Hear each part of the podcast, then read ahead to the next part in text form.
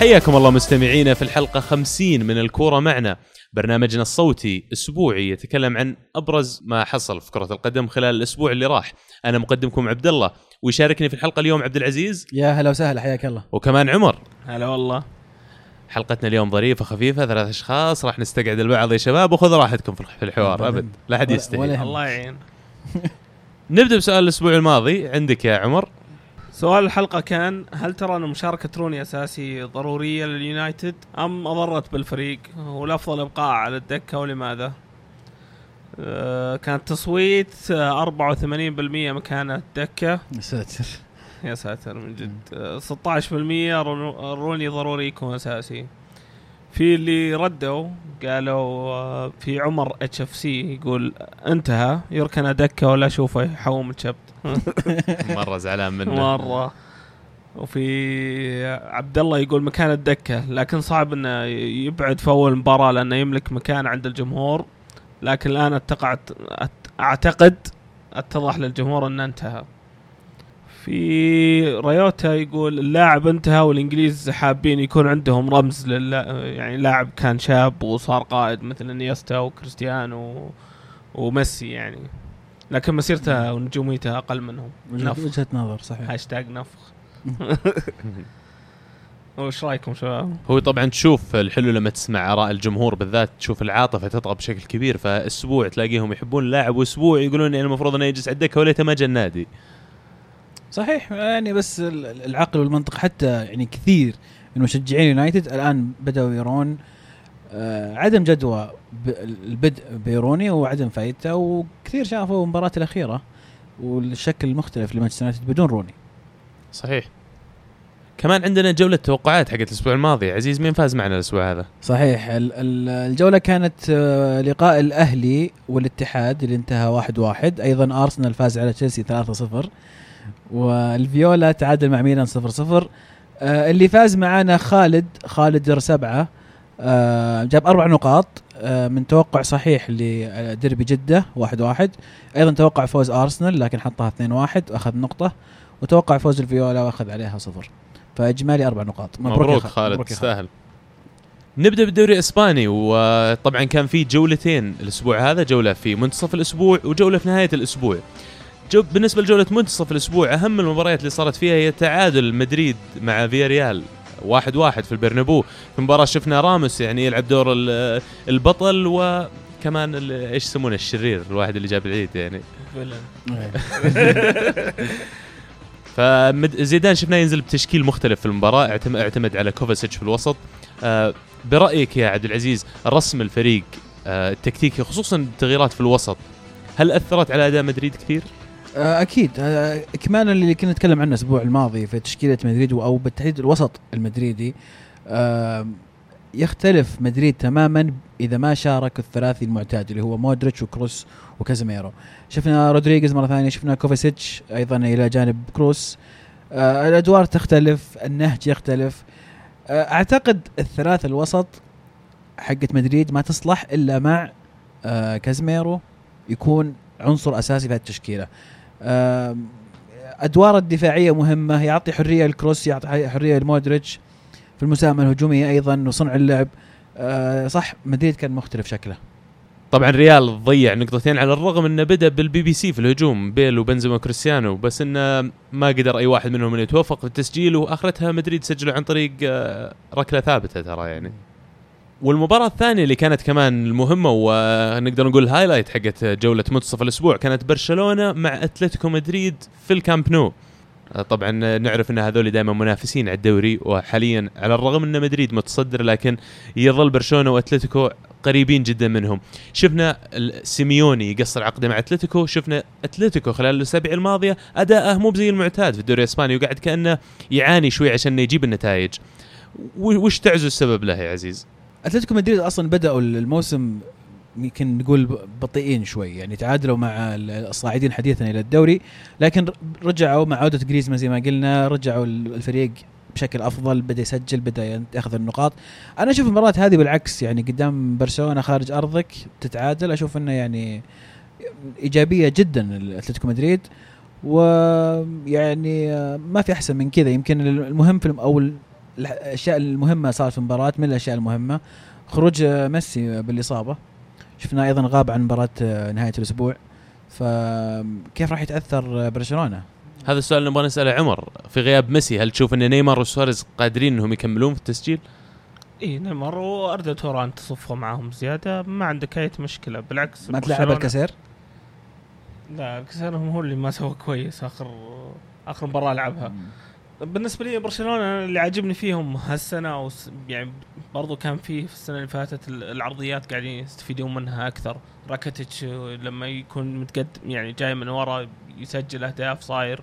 آه، فاولات مو باللي يناول وخلنا نحاول تيكي تاكا يرفعون عادي ما عندهم مشكلة. فهذا شوف إضافة لبرشلونة. بيكي كاد يجحفلهم في الأخير بس إنه ما مرت جنب العارضة.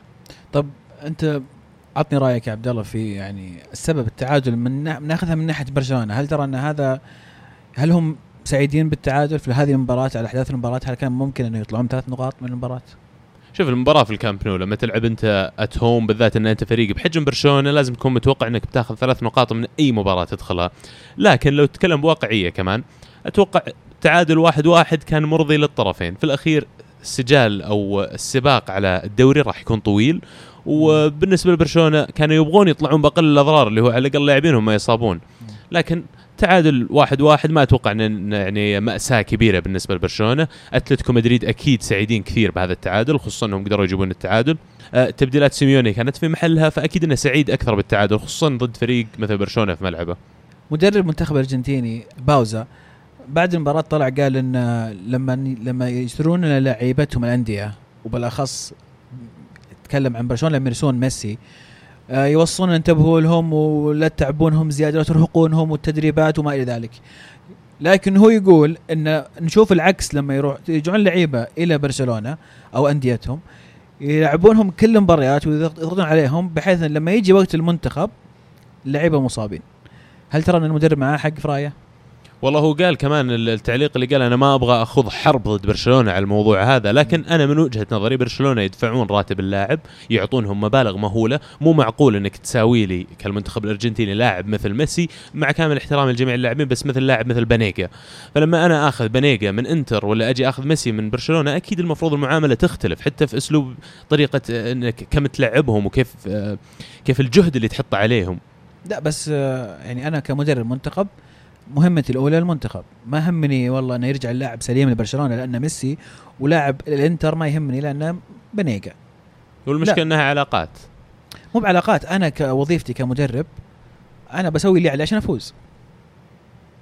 بس ليش أقول لك هي علاقات؟ لأن إذا سوى زي كذا زي ما قاعد تقول وما راعى مثلا آه، مشاعر برشلونة ولا الأشياء اللي طلبوها منه، المرة الجاية يصير في مباراة ودية، برشلونة غير ملزمين إنهم يسمحون لميسي يشارك، ممكن يسحبونه من التشكيلة، وأنت بالنسبة لك يمكن هذه المباراة الودية أنت مهمة لك للتجهيز مباريات التصفيات وغيرها. بس برضو يعني تحس إنه يعني آه، مقدرين المنتخب أكثر على ال- ال- النادي يعني لا تلعب لاعبنا وذا في الن- في, ال في ال يعني بالعكس ما مو قاعد يسوون نفس الشيء يعني النادي نفسه وعبد الله يقول من مبدأ إنه النادي يدفع راتبه إنه هذا مم. قصده عبد الله إنه. انه هو موظف في النادي وليس موظف في المنتخب لكن أنا أشوف انه أيضا المنتخب آه، يعتبر يعني مهمة رسمية ويعني مهمة ما فيها شك يعني لكن آه، في قانون كمان آه، ضروري ننوه عليه في الفيفا إن إذا لاعب أصيب خلال مشاركته الدولية يتكفل الاتحاد حق الدولة هذه حقت اللي لعب لها اللاعب إنه يعالجه ويدفع تعويض للنادي اللي يلعب له اللاعب. فصارت قبل لنا مع ويلشر والكوت تدفع ال FA دفع للأرسنال تقريبا مليون أو مليونين pound على إصابة مدتها ثلاث أسابيع. عاد ويلشر عاد. يعني خلقه هو إصابات يعني لعبتوا عليهم أنتم. أيوة، طلعنا مليون فوق البيع. بالنسبة لجولة نهاية الأسبوع آه، أهم مباريات الجولة هذه كانت برشلونة ينتصر خارج أرضه 5-0 على خيخون. في المباراة اللي شفنا فيها أول غياب لميسي وجود سواريز ونيمار قدام. أنا راح أسألك أكثر يا عزيز عن جوميز اللاعب المنتقل حديثا من آه، آه، فالنسيا في الصيف. شفت أنا شخصيا يشوت كثير في المباراة. كانت عنده كذا فرصة إنه يناول الكرة يمشيها لسواريز ولا لنيمار لكن آثر إنه يشوت ويضيعها كمان. ما تحس إنه أكبر ال- الصفات اللي تساهم بنجاح لاعب وسط في نادي برشلونة بالذات إنه يكون غير أناني وإنه ما يبحث عن التسجيل؟ أكيد طبعا. لكن نرجع ونقول أكيد هذه توجيهات. أنا ما أتوقع انه هو الحالة قرر إنه مثلا يعني بالذات إنهم يعني المباراه ما كانت صعبة تقريبا. برشلونة كانوا متقدمين من بدري وطرد أيضا لاعب من آه، خيخون. فسهل لهم المباراة. فيمكن يعني المدرب معطيه حرية إنه يجرب لأنه هو أتذكر أيام فالنسيا أيضا كان يعني رجلة حلوة وعليه تسديدات كويسة يسجل اهداف من بعيد. لكن آه، طبعا لعب برشلونة تعودنا عليه لعب المناولات الجميلة وال- واللمسات التيكي تاكا هذه المعروفة. أعتقد إن هذه يعني ما ماخذ الإذن زي ما نقول من من إنريكي. ما أتوقع إنه يعني قرار شخصي. آه عمر شفنا أردا توران يلعب آه، خلينا نقول متراجع أكثر في خط الوسط بدل ما إنه يلعب على الأطراف وقدام. آه، هل تشوف إن هذا المركز اللي راح يعتمد عليه من الآن ورايح آه، لويس انريكا خصوصا انه برز كثير في ال- في المركز اللي لعب فيه؟ ما ما أدري بس شفته بداية الموسم يوم نيمار كان موجود كان على الطرف كان أفضل كان يصنع أكثر ويسجل برضو. صح. فأنا أفضل أردا قدام أكثر. يعني أنا ما أشوف إنه مكانه مناسب في الوسط. أحس إنه أفضل يكون قدام. لكن عندك مثلا يعني دينيس سواريز ممكن يلعب في الخانة هذه عندك إنيستا وعندك آه، جوميز كلهم موجودين يعني ليش تضطر؟ بالعكس خلي أنت عندك ثلاث مهاجمين خلي عندك خيارات في الهجوم. وأنا بالنسبة لي أشوف ان بوسكيتس راكيتيتش وإنيستا هو أفضل ثلاثي خط وسط. يبدأ في برشلونة خلينا نقول لو كانوا جاهزين. صح. لكن اردا توران أنا أشوف اللاعب رقم أربعة في هذول الثلاثي. لأن جوميز شخصيا ما اقتنعت فيه. أنا ما أتصور انه توجيهات مدرب التشويت قد ما إن المدرب اللاعب جديد. وجاي يبغى يثبت نفسه في برشلونة ومو عارف كيف. لا أنا مو توجيهات. أقصد يعني مثلا معطيه حرية إنه يقول له يعني جرب مرة مرتين ما يخالف جرب. والله حتى لو تذكر سواريز أول ما جاء برشلونة ترى ما كان يسجل زي كذا. كان كل تقريبا أكثر الكور اللي تجي يدفها لميسي إيه. فهذا الشيء خلاه يتأقلم خلاه لما يجي السنة الماضية ويبغى يسجل 40 50 جول ميسي بالعكس يصلح له ويعطيه يسجل زيادة. فما أدري أنا ما اقتنعت كثير من جوميز لكن شفت إن سواريز وأردا توران كانوا ممتازين كثير في المباراة.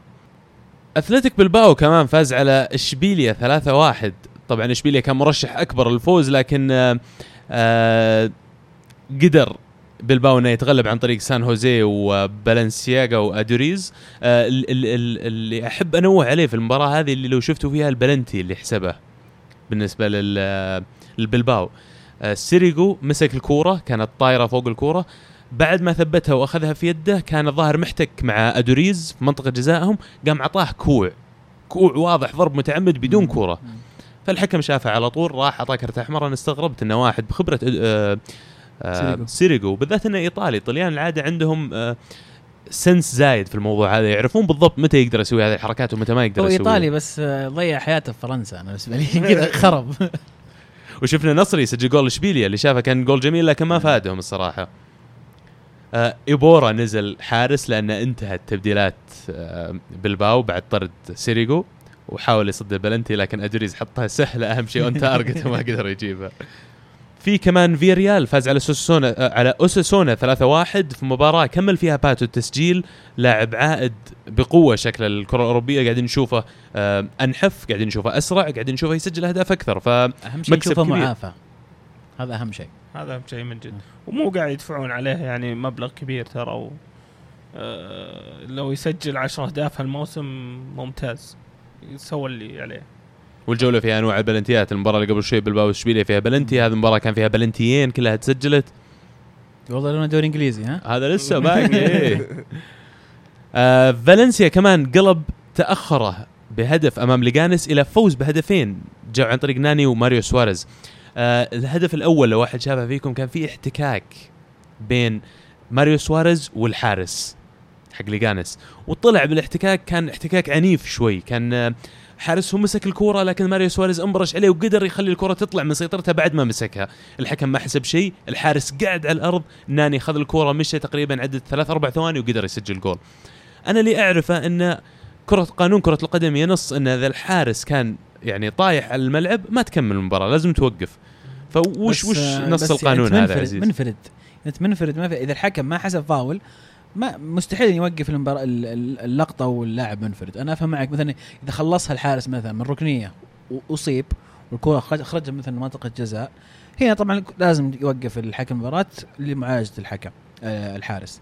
لكن هجمة زي كذا لا بس صادق أعتقد إنها هي فيها خطأ يعني مو ما أتوقع إنها هدف سليم. بس آه الكويس فالنسيا مبارتين ست نقاط آه محتاجينها مرة لأنهم يعني موسمهم بدايته ما كانت كويسة. فكويس لهم. وليجانوس كانوا غير محظوظين. أنا أشوف كانوا يستاهلون يطلعون أقل شيء بنقطة من المباراة. لعبوا مرة كويس.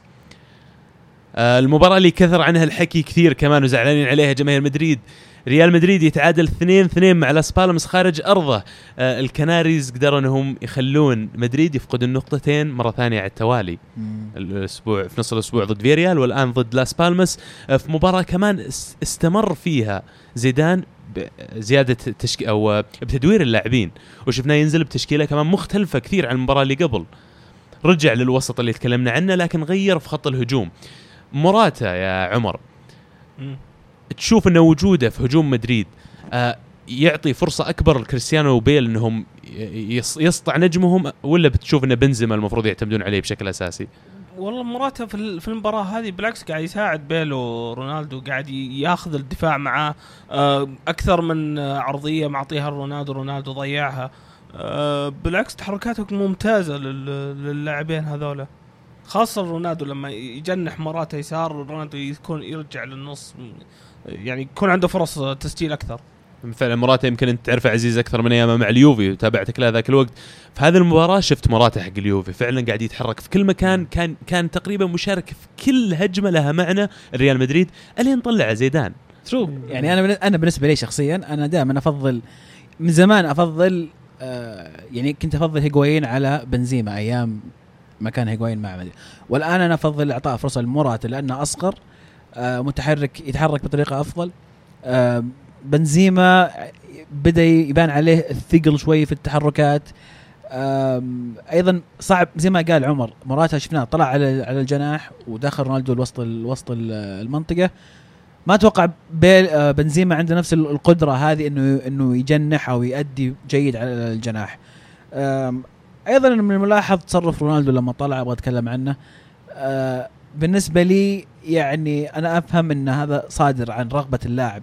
في الاستمرار وإنه يسجل أكثر وإنه يضمن ان فريقه فايز لكن أنت طالع من الملعب تصرفك هذا لا هو كويس آه، للمدرب ولا هو كويس للجمهور ولا هو كويس لعيب اللعيبه اللي معك. نرجع ونقول تصرفاتك أنت لازم تكون فيها روح القيادة تصرف بعقلانية التصرف هذا المفروض ما يطلع من لاعب زي رونالدو مو بشيء طبعا للي. للي ما شاف بس اللي اللي سواه رونالدو هو طلع بشكل بطيء جدا من الملعب وحاول وهو طالع من الملعب إنه يتفادى إنه يسلم على زيدان لكن زيدان راح له ومد يده وزي ما تقول سلم عليه غصب ورونالدو ما طالع في زيدان حتى هو مم. يسلم عليه مم. وبعدين قاعد على الدكه وقام قام يرمي أشياء ويصقع أشياء وي- ويتكلم وزعلان و... مو بشيء جديد. هو شيء جديد، إيه. تذكر يوم يطلع من اليورو نهائي اليورو قاعد يصيح يعني حس القيادة شوي في رونالدو مو موجود أنا بالنسبة لي. بس كان مصاب في اليورو هذا الفرق. بس برضو يعني أنت قائد يعني أحسن من كذا تقدر. يتجسد هذا الموضوع في اقارن لكم اياه بمباراه برشلونة اللي فازوا فيها 5-0 على خيخون. لو شفت الهدف الثاني لرافينيا يوم سجله أول واحد راح يحتفل مع رافينيا وراح ركض له لويس سواريز. وكان مع أن رافينيا كان بعيد عنه لكن رونالدو تشوف كل هدف يسجلونه مدريد هو آخر من يروح اللاعبين ويحتفل صح. وكأنه زعلان حتى إنه مو هو اللي سجل الهدف. فأنا أتفهم زي ما قلت رغبة اللاعب البروز والتسجيل وإنه يكون على أرض الملعب لكن يبدو لي رونالدو من تالي مو قاعد يفهم إنه team game إن فعلا الفريق هو يأتي أهم. اسنسيو كان شعلة نشاط في المباراة كلها عجبني كثير يعني وكمان يمكن غطى على لوكاس فاسكيز. هو في اللي بتكلم عن نقطة ال- الإعلام دائما يتكلم أو الجمهور دائما يتكلم إنه إنه زيدان ما يقدر يطلع رونالدو وإنريكي ما يقدر يطلع ميسي. آه، فيمكن زيدان حب إنه يعني شاف شيء في المباراة. يبغى يريحوا لمباراة ال Champions أمام دورتموند يبغى شاف إنه مثلا مو قاعد يطبق اللي يبغاه بالضبط شاف إنه في خيار أفضل أيا كان سبب خروجه لكن إنه هذا يثبت لنا إن الكلام هذا غير صحيح. وبالذات في مدريد. عاد في برشلونة يمكن آه، ما زال الوقت أمامنا حتى يثبت غير ذلك لكن أنا أشوف إنه المدرب لازم يفرض نفسه ولا يسمع كلام الجمهور ولا يسمع كلام الإعلام إذا شاف إنه والله الأفضل لفريقي الآن إني أطلع هذا اللاعب وادخل لاعب بدالة يسوي التبديل. ما وهل تشوف انه عن مين. شجاعه من زيدان سواها إنه يطلع آه، لاعب مثل رونالدو يوري اللاعبين إنه حتى رونالدو يقدر يطلع ولا سذاجة إنه ممكن يسبب لنفسه مشاكل بالذات من لاعب زي رونالدو؟ شوف هي أنا ما أشوفها انها طبعا ما هي بشجاعة طبعا بالعكس لا. ما أشوف إنها شجاعة أصلا لأن أشوف إنها بالنسبة لي شيء عادي. يعني أنا أنظر إلى رونالدو كلاعب زيه زي أي واحد ثاني في الفريق. فالناس ممكن تشوف إن هذه لا شجاعة إنه كيف تطلع رونالدو. أنا بالنسبة لي أشوف إن هذا شيء عادي. حتى يمكن زيدان يقول عادي أنا ما سويت شيء طلعت لاعب ودخلت لاعب يعني بالعكس. tactically يعني بت... عندك مباراة Champions الأسبوع هذا فطبيعي إنك تطلع اللاعب اللي بتعتمد عليه في المباراة الجاية ولازم نشيد بلاس بالماس كانوا ماسكين تقريبا أر- 54 أو 55% من الاستحواذ على الكرة خلال المباراة ضد فريق مثل مدريد بادي بالثلاث لاعبين الأساسيين حقه في الوسط وكمان كان تطبيقهم المصيدة التسلل أكثر من رائع على الرغم من إن أهداف مدريد جت من تطبيق فاشل. للمصيده لكن صادوا مدريد خمس مرات على offside. ف فعلا يا عزيز بيكون شكله الحصان الأسود هذا البطوله إيه. أتمنى والله. طبعا بغياب ال- ال- ال- الحارس الفجائي آه، بواتينج اللي قرر يصد كورة بيده آخر مباراة. في آخر مباراة بنذكرها في الجولة كانت أتلتي ضد ديبورتيفو في مدريد وقدر أتلتي إنه يحسم المباراه بهدف جريزمان. قصفوا المرمى كثير حاولوا إنهم يسجلون لكن ما قدروا وطلع في الأخير جريزمان المنقذ. حقهم. نعم. آه، هو مهم جريزمان أنا أشوف إنه لاعب يعني يعني زي ما تقول رونالدو في مدريد وتقول ميسي في آه، برشلونة ما لازم تقول جريزمان في أتلتيكو.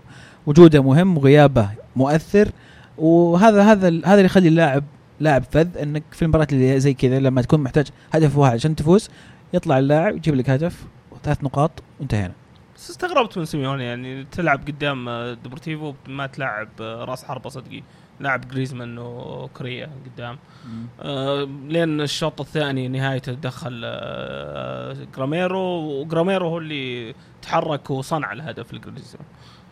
مع إنه حاولوا غريبه يعني. اي حاولوا أتلتي مو ما حاولوا بس زي ما قلت إيه، فعلا كان واضح إن الرسم التكتيكي ما خدمهم كثير. كان كلها تسديدات من بعيد ولا كرات عرضية ما كان موجود من يقدر يستغلها.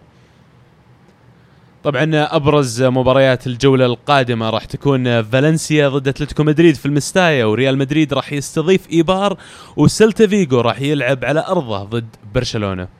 وبنهاية الجولة هذه لا يزال مدريد المتصدر خلفه برشلونة وبعدين أتلتي. طبعا الدوري الاسباني الشكل السنة هذه راح يكون متقارب كثير من المستوى لأن الفرق بين المركز الثامن والمركز الأول أربع نقاط. ننتقل للدوري الإنجليزي وفي أولى المباريات هذا الأسبوع كان عندنا نتيجة عريضة وسمع كلامنا مورينيو وفاز مانشستر يونايتد في الأولد ترافورد 4-1 على بطل الدوري ليستر سيتي.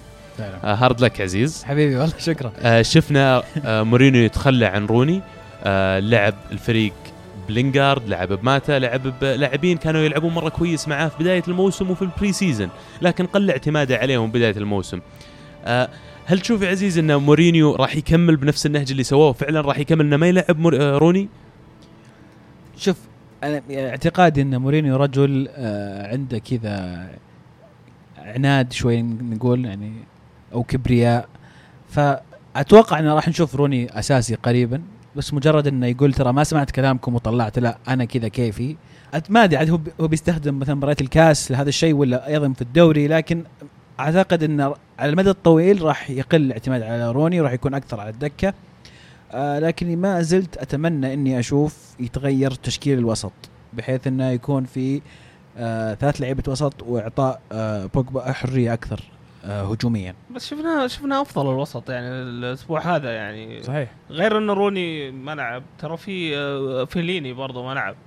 آه، وهريرا بدع يعني إيه. مكانه مو بالعكس ه- هو اللي ممكن ريح بوجبا أكثر. وبرضه لا ننسى ترى ليستر يعني في المباراة هذه آه، تقدر تقول طفوا خاصة في آخر ربع ساعة في الشوط الأول. مم. ثلاث ركنيات ثلاث أهداف. شيء غريب يعني مرة شيء غريب ترى وش- وبالحديث عن ليستر انت ما تشوف طيب إن رانييري يمكن من المباريات القليلة اللي أنا بالنسبة لي جاب الرسم التكتيكي فيها غلط. كيف تنزل في مباراة في الأولد ترافورد تلعب ضد ال Man U تلعب بمهاجمين زي سليماني وفاردي. لما تلعب أوكازاكي أوكازاكي يقوم بأدوار دفاعية بالضبط. كثير ويغطي ويضغط و- و- والدور حقه دفاعي أكثر ما هو أو هجومي موسى برضه ممكن يسوي الشغل هذا. لكن أنا كنت حاب إني أشوفه يلعب يمكن 4 3 3 أو 4 5 1 صغر المساحات على مانشستر يونايتد. لا تخليهم يلعبون الكرة اللي يبغون يلعبونها.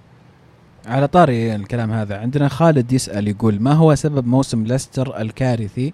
رغم إنهم ما باعوا إلا كانتي من تشكيلتهم الأساسية وجابوا لاعبين كويسين مثل سليماني وجراي ومندي.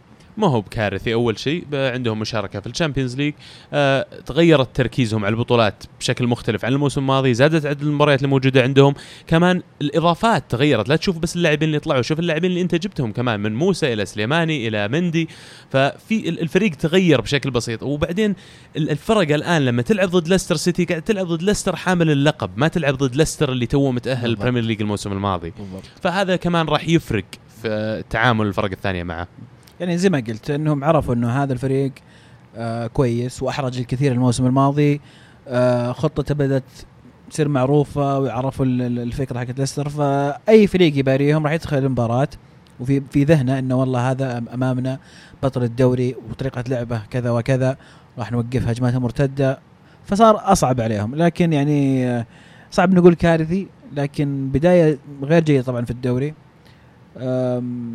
آم، ولكن يعني واحد من واحد في ال Champions. إيه فازوا في ال Champions. فصعب التوفيق بينهم اثنينهم بنفس الوقت. آه، بالذات مباراتهم الجاية قوية جدا مع بورتو. ف لازم يعتمد رانييري على التدوير أكثر. لأن ما أشوف أنا هو شوف طلع مثلا طلع آه، فاردي ومحرز بين الشوطين.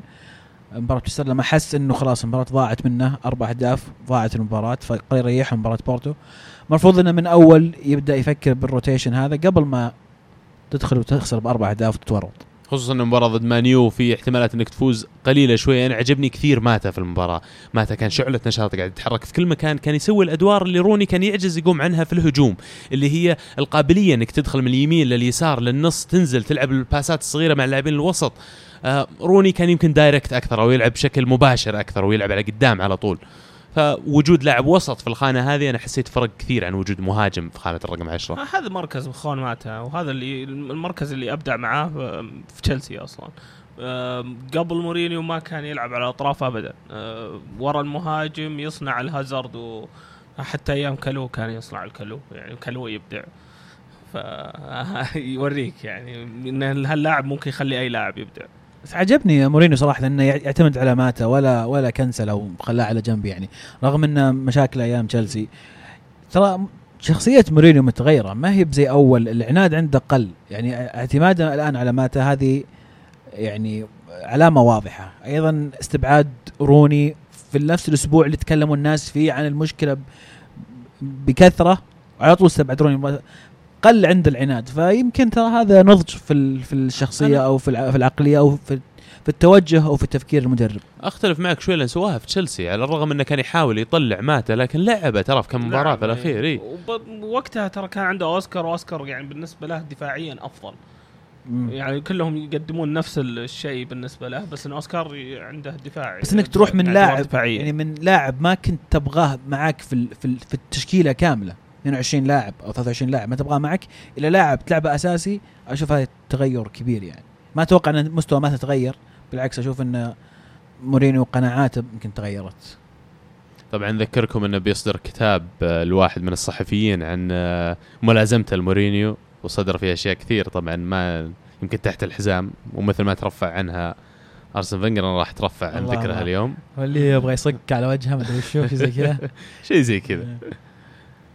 المباراة اللي بعدها عندنا ليفربول يفوز بنتيجة عريضة قوامها 5-1 على هل سيتي هل اللي كان متصدر بداية الموسم وكانوا الناس يقولون انه بيصير ليستر الجاي لكن آه، يبدو لي الآن موضوع ان تشكيلته آه، عدد اللاعبين اللي موجودين عنده قليل جدا آه، بدأ يأثر عليه ليفربول حاليا صار أكثر عدد أهداف يسجله ليفربول في أول ست مباريات في الدوري من عام 1896 الظاهر ممتع الفريق كلوب. فعلا. أثر كلوب واضح يعني الحماس والتحفيز اللي على اللعيبة.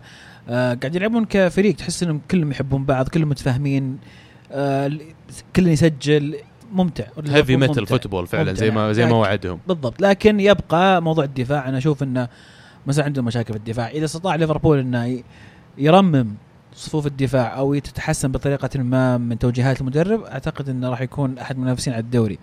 لكن مشكلته الأساسية الآن الدفاع. وشوف كلوب ترى هذا أول مباراة يبدأ أول sorry أول موسم يبدأه مع ليفربول.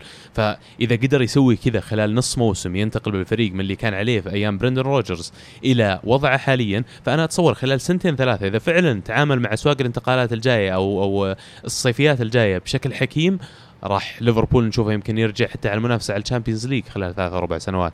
طبعا في كلام الآن طالع إن بايرن يبغون كلوب ما أدري إذا له حقيقة الكلام لكن يقولون إنه يمكن يقدرون. يجيبونه؟ إي مو الصيف الجاي اللي بعده يبغون يمسك بعد أنشيلوتي بدري مرة أحس على الموضوع بالنسبة لدفاع آه، ليفربول ترى كلهم لاعبين جديدين اللي هو ماتيب وكلافن حتى الحارس شفناه الحارس اللي هو الألماني الجديد. جايبينه آه، بدأ يلعب الحين ألماني هاوزر أو شيء زي كذا. اللي هو كاريوس كاريوس. كاريوس وحتى ظهير يسار مو بظهير يسار ميلنر قاعد يلعب ظهير يسار. بالضبط. إيه. فالموضوع ترقيع والفريق قاعد يلعب زي كذا وقاعدين يسجلون أهداف كثير. ناقصهم باعتقادي باعتقادي ثلاث أربع لاعبين ويكونون فعلا الفينش أنا تارتكل أشوف ظهير ايسر يبي لهم ظهير ايسر وخلاص. لاعب وسط يمكن محور كذا.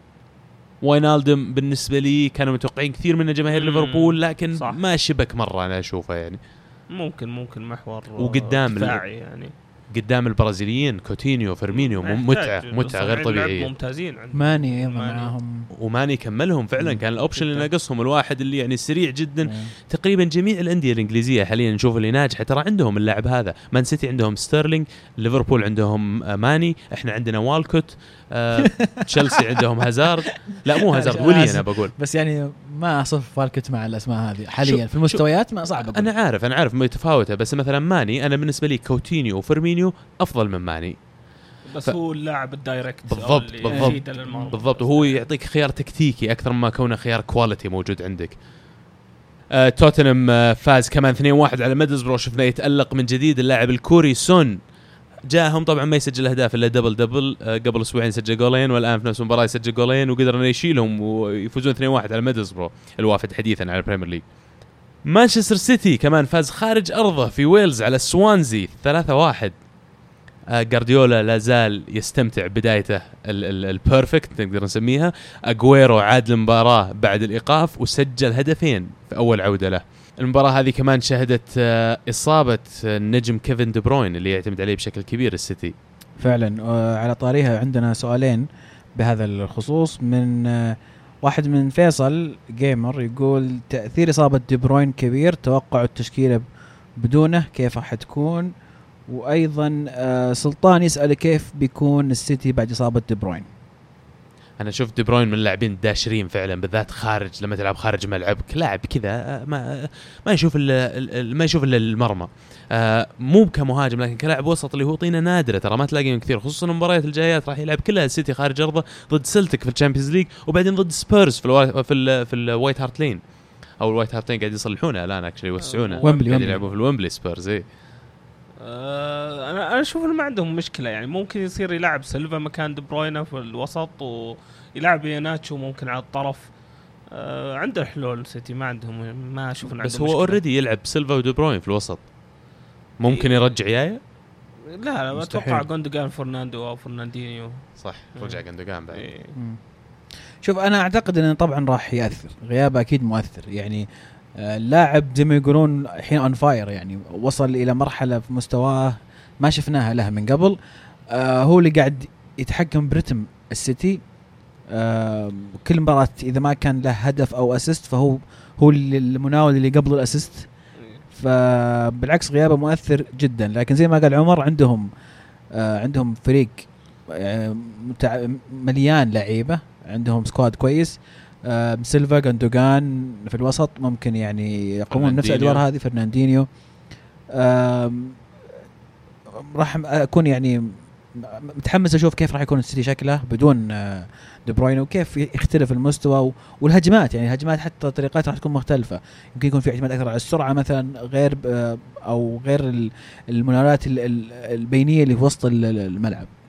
طبعا ننتقل إلى أبرز مباريات هذه الجولة في الدوري الإنجليزي. hard luck يا عمر. أرسنال يفوز في الإميريتس ستاديوم على تشيلسي 3-0 في نتيجة من زمان ما شفناها. آخر مرة فاز ظاهر أرسنال على تشيلسي كان في المباراة اللي سجل فيها فان بيرسي. هاتريك. اي مبروك كانت مبروك مباراة. حلوة كمان. الله يبارك فيك. إيش رأيك في المباراة يا عمر؟ والله آه، الأسبوع اللي فات أنا قاعد أتكلم عن الشوط الأول كيف إننا ما يعني مستوانا دائما دج. هالمرة لا يعني غير انه مستوانا دج أرسنال يعني on point أو يعني مصحصحين. ويوم جت الغلطة أبد تقدر تقول فك السيل على طول. الدفاع عندنا مشاكل مو مشكلة واحدة حتى.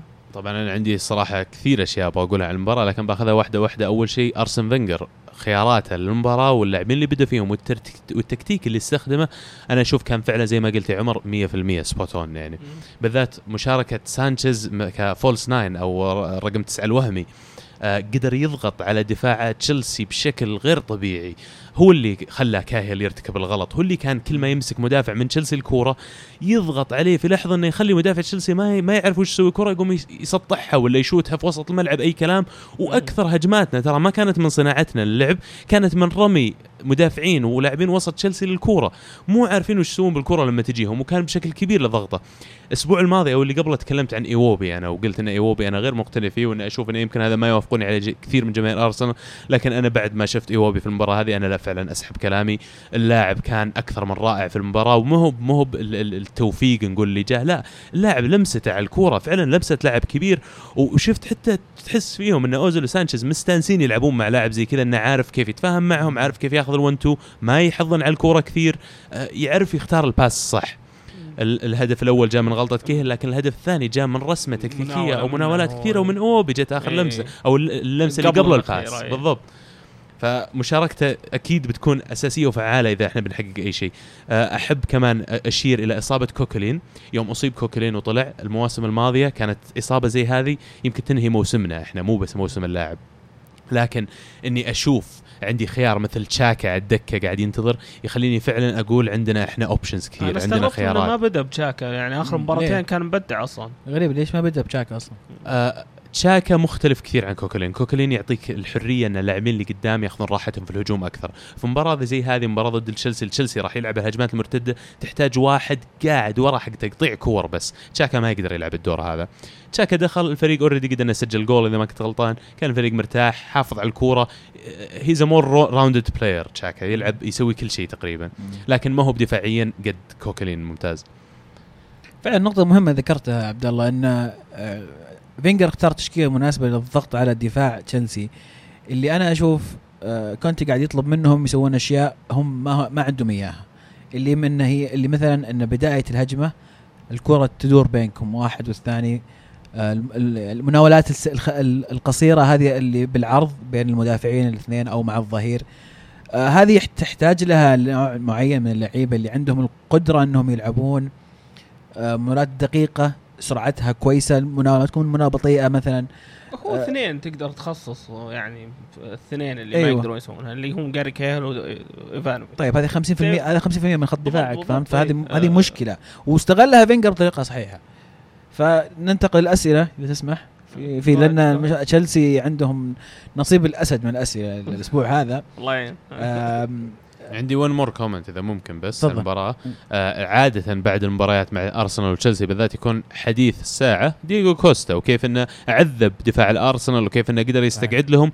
مصطفي أنا. إلى الآن أشوف يعني توقعت منه أكثر الصراحة. اللاعب مشكلته مندفع. نسخة ثانية من ديفيد لويس اللي هو ما ينتبه كثير لمركزه يضغط على اللاعب كويس يعرف يضغط على الكورة لكن مشكلته يترك مركزه وراه. لكن في هذه المباراة وجود لاعب بالطريقة هذه وجود كوشلني فعلا حاط في راسه دييغو كوستا عجبني كيف آه، استقعد له يعني. ما خلى دييغو كوستا أي مجال إنه ينرفزه وكمان حاول هو ينرفز دييغو كوستا في أكثر من من آه، من من آه، مقطع. لكن احترمت دييغو كوستا بين الشوطين. يوم جو وهو طالع من الدكه من الملعب كانوا مهزومين 3-0 فتقريبا المباراة انتهت بالنسبة لهم. ما تشوف عليه نرفزة ما تشوف عليه يعني شيء خلاص قاعد يضحك مع حتى لاعبين الأرسنال قاعد إيه. يتكلم مع هذا فحسيت إنه حتى نذالته مرات أو أسلوبه شوي اللي, اللي بسميه قذر أنا الآن آه، ل- للفوز لا شيء لغير الملعب الفوز. بالضبط. مو مو بلأنه. هو اللاعب مو شخصية وسخه بالضبط. إيه. ما يعض أحد ولا شيء لكن رجع خربها الشوط الثاني يعني عادي طيب سعد يقول فقدت ثقتي في كونتي وأمل التأهل للأبطال بدأ المباراة بنفس الطريقة اللي خسر فيها ضد ليفربول. أه، أتفق معه 100% هذا- فقدت ثقتك كونتي؟ لا مو مو فقط. آه، في لعيبة بيرجعون في الدفاع بالذات. آه، ماركوس ألونسو ممكن يدخل على ال- الفريق شوي شوي. ممكن نشوفه يطبق خطته اللي هي 3 5 2 آه، لسه بدري. نزلته مرة بدري. وتراك خسرت ضد ليفربول وأرسنال يعني ما خسرت ضد أفريقيا عادية. بالنسبة لكونتي يعني أتوقع إنه غلط إنك تقول فقد ثقتك بعد مباراة واحدة. شفناه في تقريبا على الشوط الثاني سوى تبديل يوم طلع فابريجاس ودخل ألونزو غير التكتيك حق الفريق كله غير. ال system قاعد يلعب 3 5 2 كأنه يوري الجمهور والناس اللي يتفرجوا على المباراة إن هذا ال system اللي أنا أساسا أبغى ألعب فيه لكن ما عندي له اللاعبين. فتحسن لعبكم ترى بشكل كبير الشوط الثاني مقارنة بالأول. لكن بس مو مو- ما تحس إنه بس بصف الدفاع عشان ما ما تجي فيني أهداف أكثر و أو ما أحاول أجيب هدف بس يعني أخفف من قد يكون الخساره قد يكون لكن يوم نزل جيرو أصلا ال- الملعب عندنا آه، راحت كل خطوراتنا الهجومية صح. خطوتين ورا اللعب. أتمنى إنه ما يبدأ فيه المباريات الجاية. في نقطة لاحظتها. يعني أنطونيو كونتي هذا المدرب درب اليوفي ثلاث سنوات تابعته في كل المباريات تقريبا في الثلاث سنوات هذه. وأيضا تابعته في اليورو. في حياتي ما أتذكر أني شفت كونتي مكتف اليدين وقاعد ساكت على الخط. في حياتي ما أعتقد أني قد شفتها. أنا اللي أفهم من هذا الشيء إنه وصل إلى مرحلة انه عدم ثقة أو يحس إن المشكلة كبيرة لدرجة إن حتى توجيهاته أو. ما راح ما راح يسوي ولا شيء عرفت؟ فأنا ودي أعرف الآن أنا عارف هو من النوع اللي يقول أنا إذا خسرت ما أنام فما بالك خسارة زي هذه يحس إنه حتى مو قادر يسوي شيء عشان يحسنها.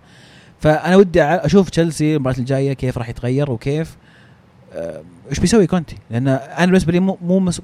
الأغلاط كلها ما شفتها كونتي. أنا أشوف الدفاع كان شوربة. صح. قولة 100%. المهند ملوخية. سمبكة. مرة مرة. آه. كان شيء مضحك. يعني. كهل الآن assists اته ما شاء الله أكثر الظاهر من فابريجاس ما أدري شو. ال- ال- ال- تغطية ال offside مضروبة. ما في ما في أحد يقول يعني مو متفقين على ما- ما صفة. في جون تيري قاعد يصارخ. لا ومهمة أول خمسة وعشر دقائق إحنا دائما تصير لنا هذا الشيء. أول خمسة عشر دقائق الفريق ما يلعب كويس متلخبط بس لازم إنك يعني تتمالك نفسك وترجع تلعب كويس في مباراة. تشيلسي ما قدروا يطلعون من ملاعبهم خلال أو خلال المباراة كلها. من أول خمسة عشر دقائق كانوا متنرفزين وخايفين ومو عارفين إيش يسوون وظل معهم طول المباراة. هذا اللي استنكرته على تشيلسي.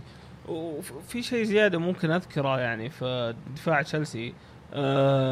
أول كان عندنا بيتر تشيك يصارخ يتكلم. عن الدفاع أيه. كورتوا ما أشوفه يسوي الشيء هذا ابدا صغير تو صغير. ما عنده الخبرة اللي إيه. يمكن ما أدري حسن المسري يقول ما سبب سقوط ويست هام المتكرر هل هو قوة في الخصوم أم سوء من المدرب والفريق وإلى متى سيصبر كونتي على أخطاء كهل المتكررة ترى نتكلم عن نفس المشكلة أنا أشوف إنه مو صابر على كهل على قد ما هو ما عنده حل ثاني يعني زوما إذا رجع تيري وجوده مهم. طبعا نوه إن ويست هام خسر 0 3 ضد ساوثهامبتون في لندن.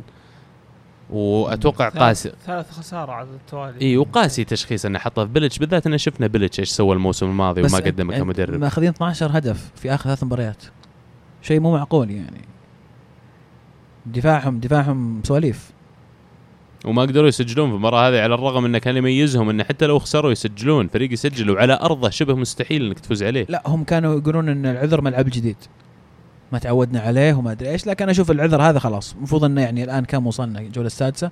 أظنك يعني والله اخذنا ترى ناكبهم إيه، اخذنا أربيلو كان سيء. أنا شفت المباراه كان سيء. اربيلو كان والله يلعب ظهير يسار كان و سواليف. بالنسبة للملعب الجديد خذ أرسنال ترى 10 سنين لين يتعود على الاميريتس أنا أتذكرها من 2006 و2007 إلى الآن تو يمكن الموسم هذا والموسم الماضي بدات تحس إن الاميريتس مثل بيت للاعبين. ف مو الموضوع بسيط. يمكن اليوفي يقدر يتأقلم بشكل أسرع unique case يعني لأن الملعب خلينا نقول يمكن أصغر شوي ولأن في إيطاليا ال experience في الملاعب ما كانت ممتازة. فلما يوفي انتقل لملعب جديد صار نقلة نوعية. أيضا دوغما ساد يقول وش مشكلة أنطونيو كونتي؟ هل يعقل أن كل هالمشاكل بسبب كاهل وغياب تيري؟ للتذكير أن تيري كان بينباع الموسم اللي راح بقرار أحمق. تيري؟ أيوه. لا ت- تيري في آخر شيء بس جددوا عقده. وكانت قاعد تصير كل سنة أصلا. كان في مشاكل الظاهر مع الإدارة شوية مع التجديد بس يعني صارت يعني.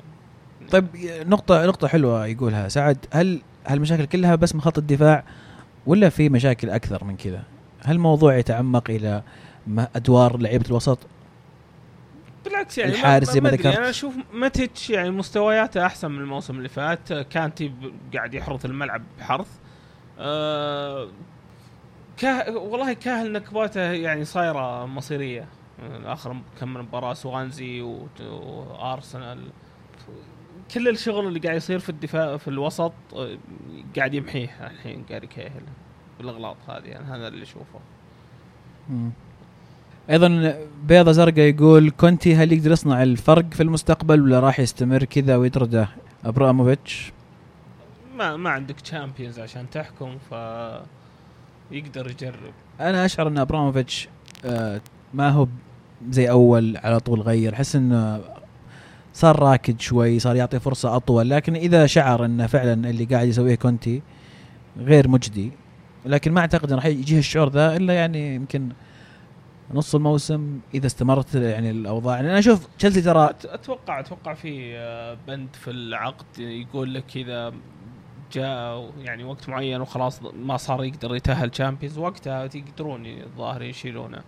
كونتي مسكين يعني. صار الآن صار ال worst case scenario أنا أشوف إنه دخل في دوامة النتائج المتدنيه فريقه بدأت تنزل معنوياتهم والفريق مشكلته إنه يعني زي ما شفناه الموسم الماضي بسهولة إذا انهار يدخل في الدوامة هذه. فالآن قد تكون أيام كونتي معدودة خصوصا إن الروسي هذا حقهم trigger friendly زي ما يقولون انه هو بريال عند طردة المدرب يعني. لكن زي ما قلت يعني الموضوع أعتقد راح يصبح نفسي. وإذا في شخص واحد يجي في بالي من ناحية التحفيز المعنوي فهو كونتي لكن يرجع نقول مثلا آه، حاجز اللغة قد يكون سبب انه آه، نسبة التحفيز ما تكون كاملة أو توصلهم بشكل والله ما كامل عليه يعني. يعني تشوفه في إيه، المقابلات المقابلات. ماشي مش لا واقعيا عمر بالنسبة لتشيلسي لما تشوف تشكيلته أنا يعني ما أشجع تشيلسي فما أدري كيف أحكم عليه لكن أنا لما أشوف تشكيلة تشيلسي ما أحس انها تشكيلة فريق top four ولا حتى يمكن top 6 خصوصا دفاعكم. يعني ما ايفانوفيتش ظهير يمين وكاهيل اللي قاعدين يسوونه مو بس في هذه المباراة. حتى المباريات الماضية يعني مهزوزين في أي لحظة ينهارون. ايفانوفيتش صاير حركات تسحيب وهو بطيء جدا. ولما أتكلم لك عن آه. سبيرز سيتي أرسنال مانشستر يونايتد آه حتى ليستر إلى حد ما فرق هو- قوية. يعني هو ك... كأظهرة ترى أظهرة عندنا ما يأثرون في المباريات. أزبلكوتا قاعد يلعب ظهير أيسر هو يمين مو قاعد يرفع أبدا. آه إيفانوفيتش زي ما قلت لك يحاول يسحب هو مرة بطيء وتنقطع دائما من الكورة. ف الافرقه الثانية عندهم أظهرة أفضل. آه، أظهرة قاعدين يصنعون قدام. شا عندك فالنسيا عندك آه، آه، بيلارين آه، تشيلسي يف- يفتقدون الشيء هذا حاليا. كم مدة عقد آه، كونتي معكم؟ ثلاث سنوات؟ باقي ثلاث سنوات ولا مع الموسم هذا؟ مع الموسم هذا سنتين بعدها يعني. لأن اللي اللي قاعدين يمرون في تشيلسي أو حاليا خصوصا إن في لاعبينهم بدوا يكبرون وفي لاعبين غير متناسقين مع التشكيلة والمشاكل اللي قاعد تصير يبي لكم project جديد أربع سنوات استبدل فيه 80% من الفريق طلع الناس اللي ما لهم لازمة. يعني ازبلكوتا ليش ظهير يمين ويلعب يسار مثلا؟ دور لك حل على المدى الطويل ما إنك فعلا ما قدرنا نعوض آه، من أيام آشلي كول ما قدرنا نعوض ظهير ايسر هو هذا يرجع يصب في سؤال عبد الله آه هزاني يقول رأيكم بدفاع تشيلسي وكيف يمكن لكونتي جعله صلب؟ يعني هل مثلا هل الخيار الوحيد إنه بس اذا جاء زوما ورجع تيري خلاص وألونسو يمسك يساره وازبيكوتو يمين تعتقد إن هذا ال- الرباعي راح يكون كافي إنه مثلا يكون دفاع صلب؟ أنا أتوقع إنه بيبدأ صار رجعوا اللعيبة من الإصابة بيبدأ يلعب ثلاثة دفاع.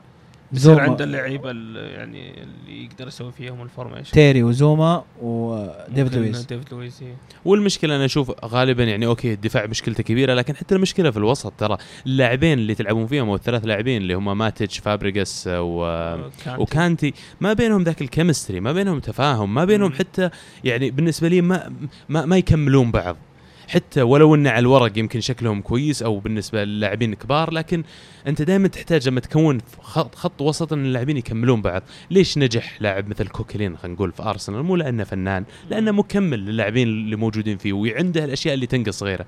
أنتوا أحس ماتيتش يلعب لحاله فابريجاس يلعب لحاله وكانتي يلعب لحاله في الوسط. ما أدري آه، جبتها أحس nailed it on the head يعني مرة؟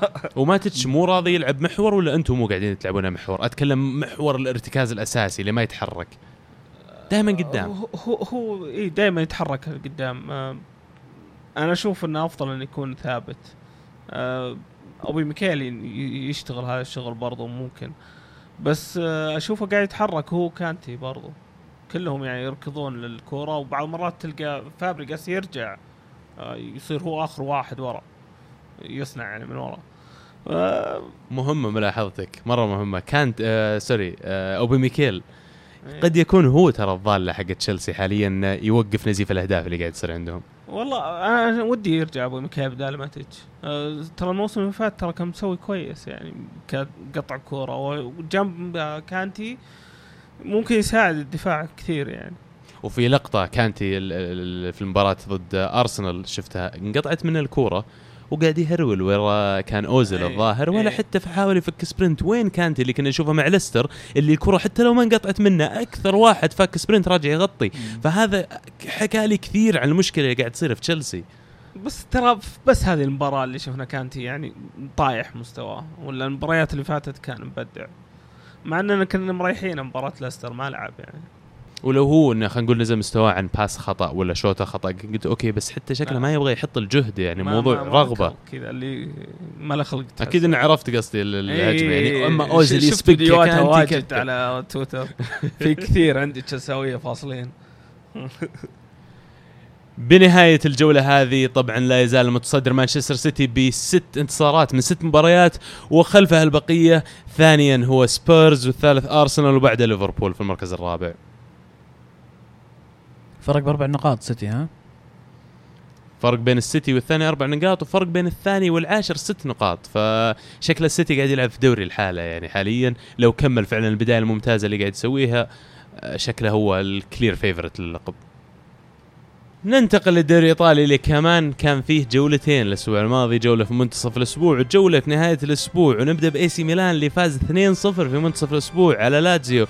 سجل واحد من الاهداف حبيبك يا عمر كارلوس باكا وفي المباراة كمان الثانية اللي هي في نهاية الأسبوع اللي بالنسبة للميلان تعادل 0-0 مع فيورنتينا خارج أرضه. ميلان قلنا الأسبوع الماضي إنهم يعني آه، يمكن شوي متذبذبين الأوضاع لكن الأسبوع هذا في آه، استمرارية للفوز الأسبوع الماضي. آه، أيضا مباراة لاتسيو كان ادائهم ممتاز صراحة ميلان. آه، مباراة فيورنتينا كانت سجال بين الطرفين زي ما تقول. يمكن فيورنتينا كان أقرب للفوز. لكن ما نقدر نقول إن التعادل ما كان عادل بالعكس أشوف إن التعادل عادل فيورنتينا ضيعوا بلنتي طبعا في المباراة الثانية اللي. هي عن طريق إليسيتش ضرب العارضة مع أن دوناروما جاب الزاوية الصح لكن مم. still بس فيورنتينا نتفق معك كانوا أقرب كثير ترى للفوز حتى. لو شفت الأرقام أو ال- ال- الإحصائيات بعد المباراة فيورنتينا كان مت تقريبا متفوق تقريبا double عن ميلان في جميع الأرقام هو مو سهل تلعب في الارتيمو فرانكي في فلورنس ملعب فيورنتينا لكن أسبوع جيد نسبيا للميلان بالذات إنه يعني من بعد ما خسروا من أودينيزي آه، فازوا على سامبدوريا والآن فازوا على لاتسيو وفيورنتينا ففي تحسن في المستوى. ال- الشيء الوحيد اللي يعني ضيعوه ميلان يمكن لو فازوا المباراة هذه كان صاروا الثالث. كان عدوا الإنتر وصاروا الثالث. لكن في تحسن. وفعلا في تحسن حتى على مستوى جدولهم في ترتيب الدوري. مو كثير إنك تشوف ميلان من هذا الوقت وهو مو بعيد عن الصدارة حتى. ميلان له ثلاث مباريات ما جاء فيه هدف يعني. إيه صحيح. هذا شيء يعني. إيه. وفي في استقرار في استقرار التشكيله أكثر من أول ما عاد في يعني تغيير كثير. مونتلا ممتاز. ممتلأ ممتاز. نعم ممتلأ. قاعد يؤدي شغل كويس. آم، ثنائية رومانيولي وباليتا أيضا آه، غريبة شوي. يعني باليتا أكبر في السن كثير من رومانيولي. آم، له فترة طويلة في الدوري الإيطالي. يمكن آه، قاعد يساعد رومانيولي لكن آه، قاعد تنفع قاعد تمشي. يعني it's working ف لكن أيضا شفنا لعيبة صغار كثير يدخلهم مونتلا كالابري على الظهير يمين لاعب صغير. آم، ولعب مرة كويس. كويس اللاعب. أيضا تسبب في بلنتي يعني قلة خبرة لكن لاعب المستقبل. شفنا أيضا رقم 73 لوكاتيلي. أيضا ينزل في المباراة. فبادي يعتمد على لعيبة صغار مع لعيبة الخبرة اللي عنده.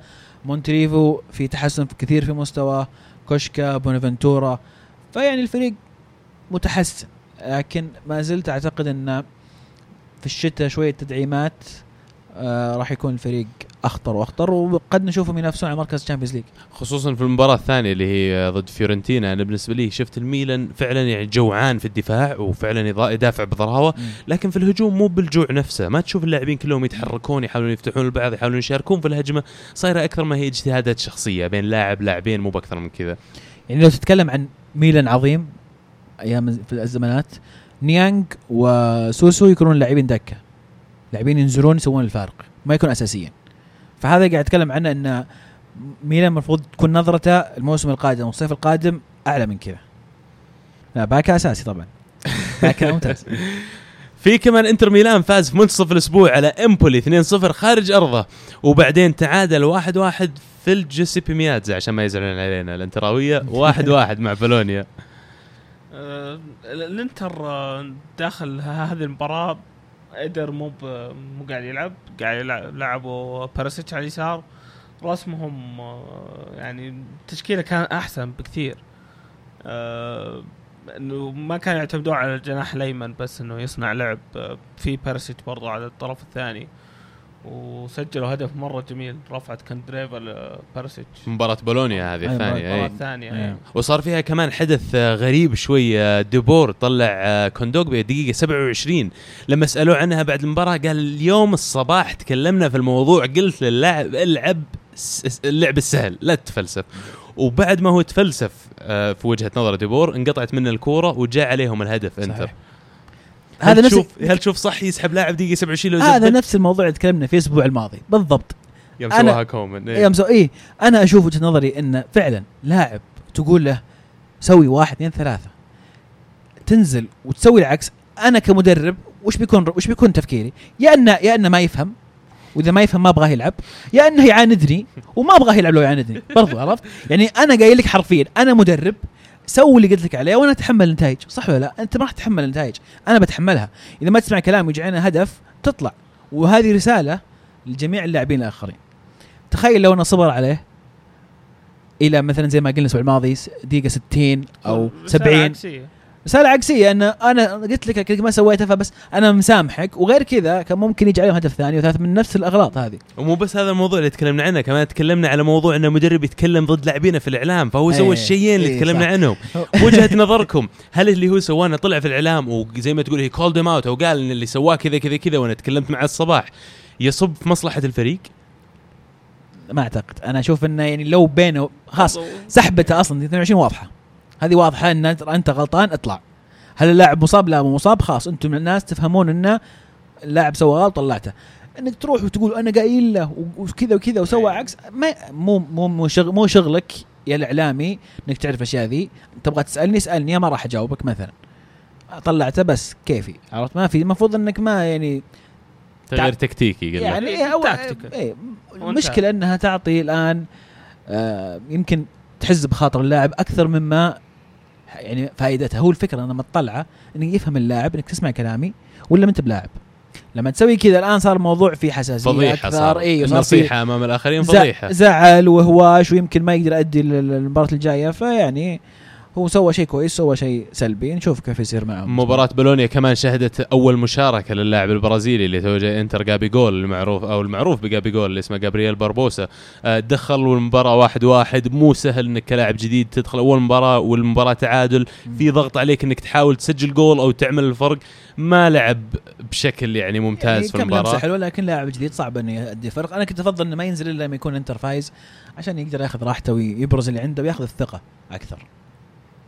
نابولي طبعا بعد ما كان متصدر قبل الجولة حقت منتصف الأسبوع تعادل 0-0 خارج أرضه مع جنوا ورجع الصدارة اليوفي. رجعها؟ هو يعني خذها شو رجعها؟ لا اليوفي ياخذها.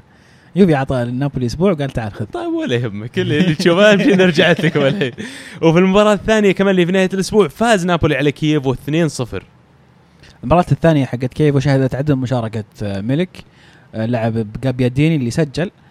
وأيضا آه، هامسك سجل هدف المية مع نابولي.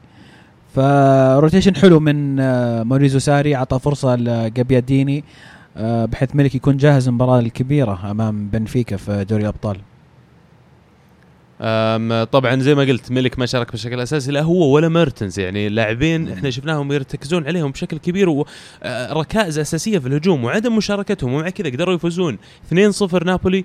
أنا أشوف ان هذا شيء إيجابي كثير بالنسبة لهم. بدوا يعتمدون على الفريق بشكل أكبر الجميع عليه مسؤولية تسجيل الأهداف.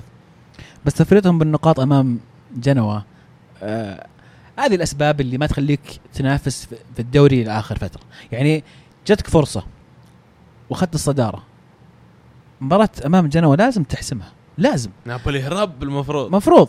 يعني ما سوى rotation عشان أقول لك مثلا سوى rotation ولا بالعكس شارك آه، ملك مباريات زي هذه ضروري فريق زي نابولي أو روما اللي كانوا ينافسون الموسم الماضي إنهم يفوزون فيها عشان يضغطون أكثر على اليوفي. بس كذا أنتم تسهلون المهمة لليوفي. طبعا مو قاعد أتشكى أنا بس قاعد أقول له أكيد إنك مبسوط على طاري اليوفي. آه فزتوا 4-0 في منتصف الأسبوع على كاليري في آه ملعب اليوفي. وفي مباراة نهاية الأسبوع فزتوا كمان 1-0 خارج أرضكم على باليرمو. آه ال- المباراة الثانية شهدت مشاركة آه آه هيغوايين ومانزوكيتش أساسيين. شطحة. استغربت يعني. شطحة. هو مقرر إنه بيريح ديبالا. فنزل بمهاجمين لكن كان يعني مهاجمين نفس نفس المواصفات. فاللعب غريب يعني جدا يعني اللاعبين كلهم رقم تسعة. فالهجوم كان شوي عقيم. آه، والهدف جاء صراحة سلكة. own goal بعد كمان يعني. انت لاعب فيهم اثنين وما حد فيهم سجل. إيه لا جاء هدف سلكة جات شوتة من داني ألفيز. ما كانت ما أتوقع أصلا كانت رايحة الباب أصلا. لكن مدافع إيه، قرر إنه يرفع رجله ويحطها بالكعب في الباب. يعطيه العافية طبعا. فتعليق شوف تعليق بيانيتش بعد المباراة بالنسبة لي كلام منطقي ومهم جدا. يقول لك ميزة البطل إنه في المباريات لما يكون سيء حتى هو سيء يفوز. وإن عندنا 15 نقطة من 18 نقطة هذا شيء ممتاز في الدوري. والفريق قاعد يتحسن مو قاعد يسوء قاعد يتحسن الفريق. فبس مباراة أيضا مباراة الأربعة صفر كانت مباراة جميلة و... واليوفي من بدري ضغط وقرر إنه يعني يخلص المباراة ويرتاح. فكان في rotation أيضا زي ما ديبالا. يكمل في الوسط قاعد يلعب آه، بياكا وق- أو بياتسا شو يسمونه؟ بياتزا. بياتزا. قاعدين تلعبون بياتزا قاعدين تلعبون الخيارات الثانية في الوسط. آم، كمان شفنا هرنانس نزل كبديل. لا تعليق. عبد الملك يسأل يقول إيش رأيكم بأليجري وتحفظها الزايد؟ طفشنا من اللعب الدفاعي لازم تتغير الخطة. تحفظ زايد دفاعي؟ أنت تلعب في دوري دفاعي.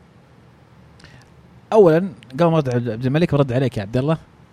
هذه كلمة الدوري الدفاعي ترى هذه يعني كلمة في الزمانات كانوا يقولونها إنه الدوري مختارها بين والمدافعين. تعرف ليش قلتها يوم شفت كذا مباراة الجولة هذه دوري إيطالي إيه. يا أخي بشكل عام بدون استثناء الأندية الإيطالية في الدفاع يستذبحون اللاعبين وهم يدافعون لما تصير الكرة معاهم قدام ما أشوف نفس الرغبة اللي نفس الموضوع اللي ذكرناه لا. لأنه الفريق الثاني دفاعه كويس شوف في فرق بين إحكام دفاعي ودوري دفاعي لما تقول دوري دفاعي يعني كل ان attack عند مرماه صفين عشرة صفين الباص ولا أحد يبغى يسجل. ابدا بس يعرفون الميزة في الدفاع إيطاليا أكثر. ميزه في إيطاليا إن أصغر الفرق كروتوني مثلا عندها تنظيم دفاعي ممتاز ويهتمون بالدفاع أكثر من كثير من الفرق في الدوري الإنجليزي والدوري الإسباني. وعشان كذا قلت لك دوري هذا دفاعي هو الاولويه للدفاع بالضبط. يعني. مو الأولوية لا مو الأولوية الأولوية إنك تفوز. هذا أولوية دائما لكن التنظيم الدفاعي على مستوى عالي جدا في إيطاليا. وهذا الفرق انه مو بدوري دفاعي أنا أشوف إنه بالعكس. تنظيم دفاعي جيد أنا ما في أشوف كل الفرق. ذمه لما تقول دوري دفاع. لا، لا، مو بالعكس مذمة. يعني أنا أشوف أنا مدحه يعني. هي خاصية لأنه. مثلا الناس مثل ما تقول دوري إسباني يمسكون الكوره تكنيكال مثل ما إيه. تقول دوري إنجليزي سرعة وهجمات مرتدة وما أعرف إيش هو شيء يميز طابع الدوري صحيح أتفق معك لكن يقارنونها الناس بعدد الأهداف راح شوف عدد الأهداف في الدوري الإيطالي ما يفرق عن إسبانيا أو إنجلترا نفس العدد إيه أكيد. لا بس أنا قلت لك زي ما أشوف اللاعبين فعلا يبذلون جهد أكبر إنه ما يخطئ في الدفاع وإن الكمي الأرض اللي يقطعها في الدفاع. في الهجوم لو يطبقون نفس الشيء على الهجوم الدوري راح يصير استهبال. بس ما أدري يمكن يبغى له آه، نشاط أكثر إنه يسوي بخصوص عبد الملك اللي يقول طفشنا من اللعب الدفاعي. أنا ما أشوف إن أليجري لعبه دفاعي بالذات إن في إيطاليا في إيطاليا في الدوري لما اليوفي ينزل المباراة الجميع صاف دفاع. ما في أحد يعني يفتح الملعب قدام اليوفي عادة. أما في ال Champions League أه، لكل مباراة ظروفها. يعني أنا ما حسيت إن اللعب دفاعي بالعكس أنا أشوف إن 3 5 2 حتى يعني الناس يسمونها 5 3 2 لكن هي 3 5 2 لأن داني ألفيز مثلا أدواره الهجوميه دائما تاكي قدام الكساندرو دائما تاكي قدام. كمان عندنا روما فاز 4-0 على كروتوني في منتصف الأسبوع ورجع في ال weekend خرب اللي سواه في منتصف الأسبوع وخسر ضد تورينو. في آه، تورينو 3-1 آه، المباراة الثانية يعني كانت رائع الصراحة. مسك فيها الكرة روما تقريبا 60 أو 65% لكن تورينو كان له ال- التفوق واضح في تسجيل الأهداف في الهجوم. تورينو كويسين. والله تورينو يعني ماشيين كويس. ميهايلوفيتش مقدم معاهم مستوى ممتاز. أعتقد ميهايلوفيتش تصلح للفرق هذه المتوسطة.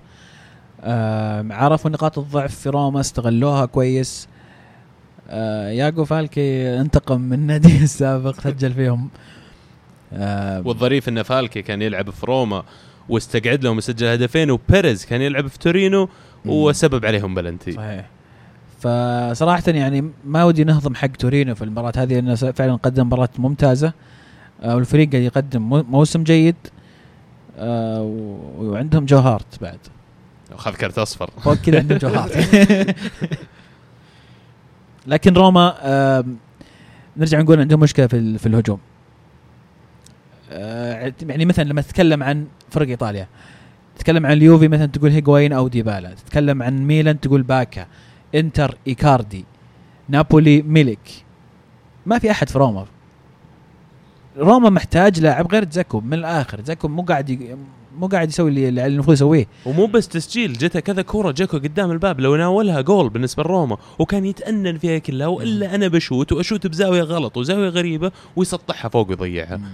فزي ما قلت حان الوقت إنه يدور لهم واحد بداله. فعلا.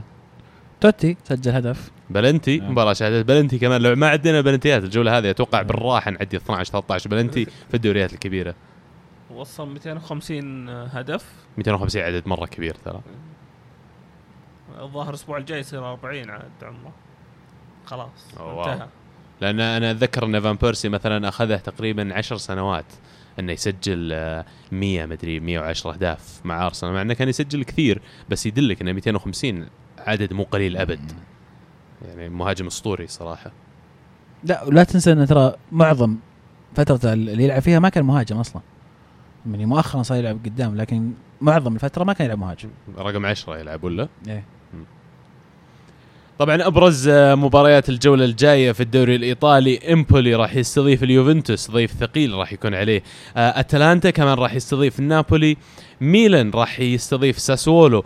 والديربي ال- أو الكلاسيكو ال- ال- ال- الجولة الجاية راح يكون بين روما وإنتر.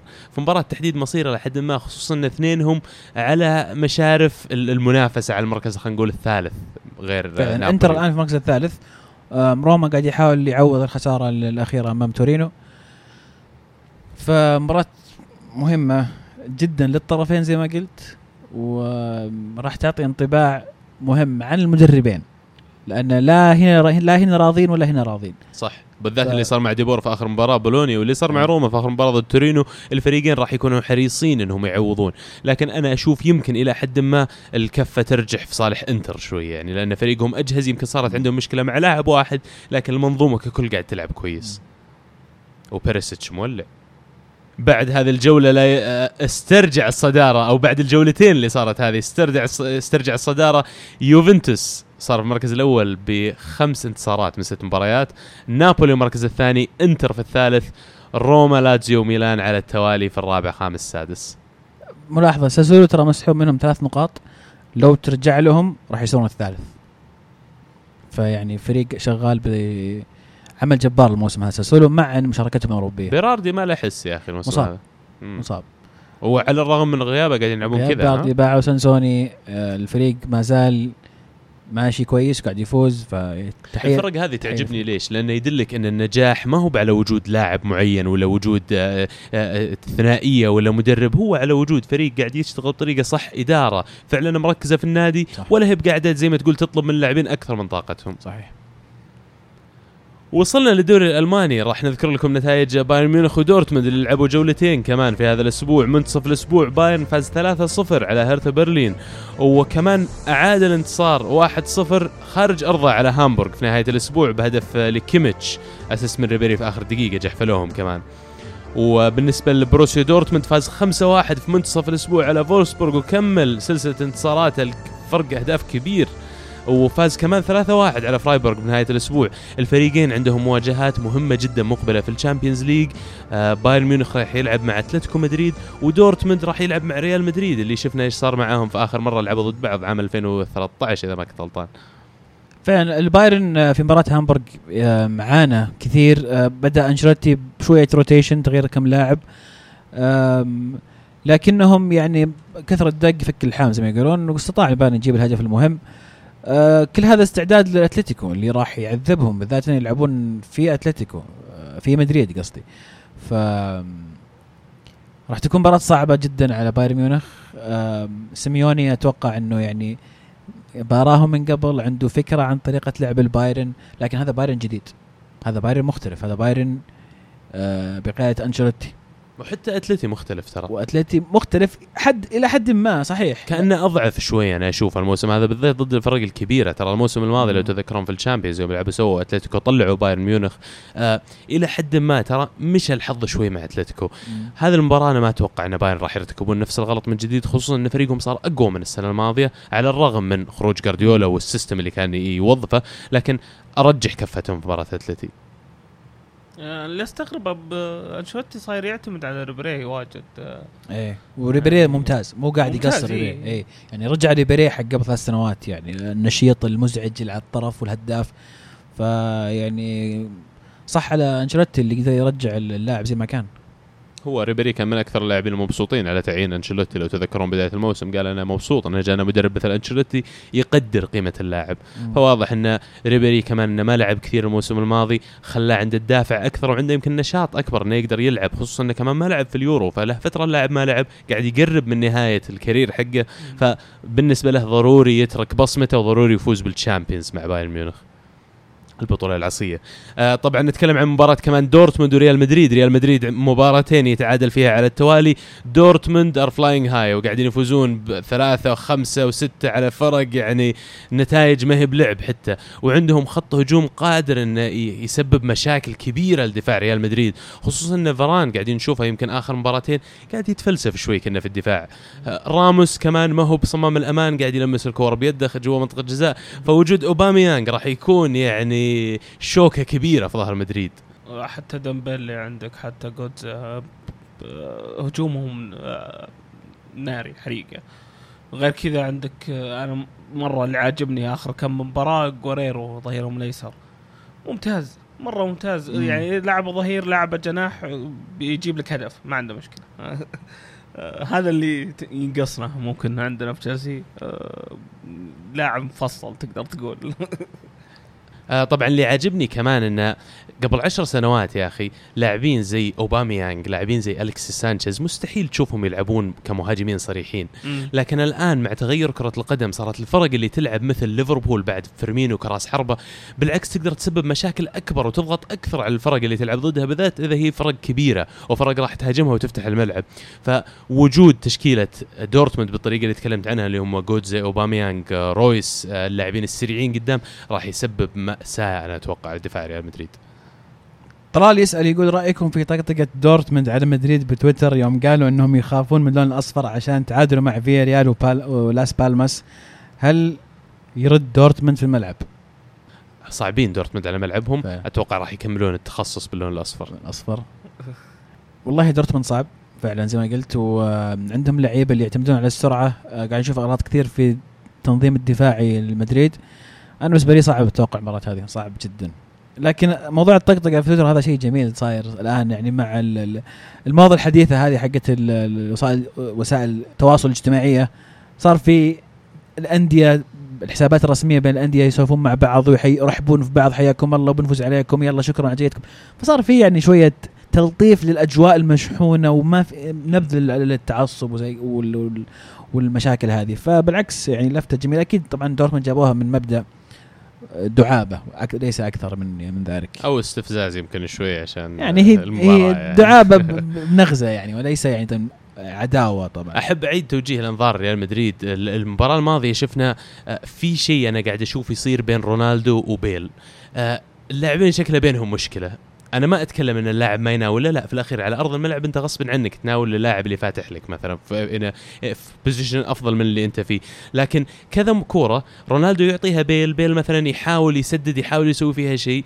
ما يلتفت بيل يعتذر مثلا من من رونالدو إنه ضيع الهجمة ورونالدو إذا مر جنب بيل ما حتى يعني يطق على ظهره إنه معليش ما قصرت. فقاعد يكثر الكلام كمان إن بيل يبغى يرجع ال Premier League عن طريق مانشستر يونايتد ف يبدو لي إن البيت المدريدي جوا فيه مشكلة قاعدة تصير شخصية نجمها رونالدو.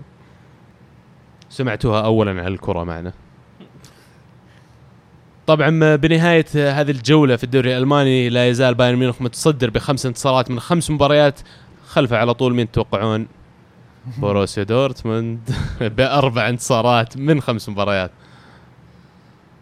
ننتقل للدوري السعودي اللي اللي شهد مواجهات مثيرة للاهتمام أقل ما يقال عنها.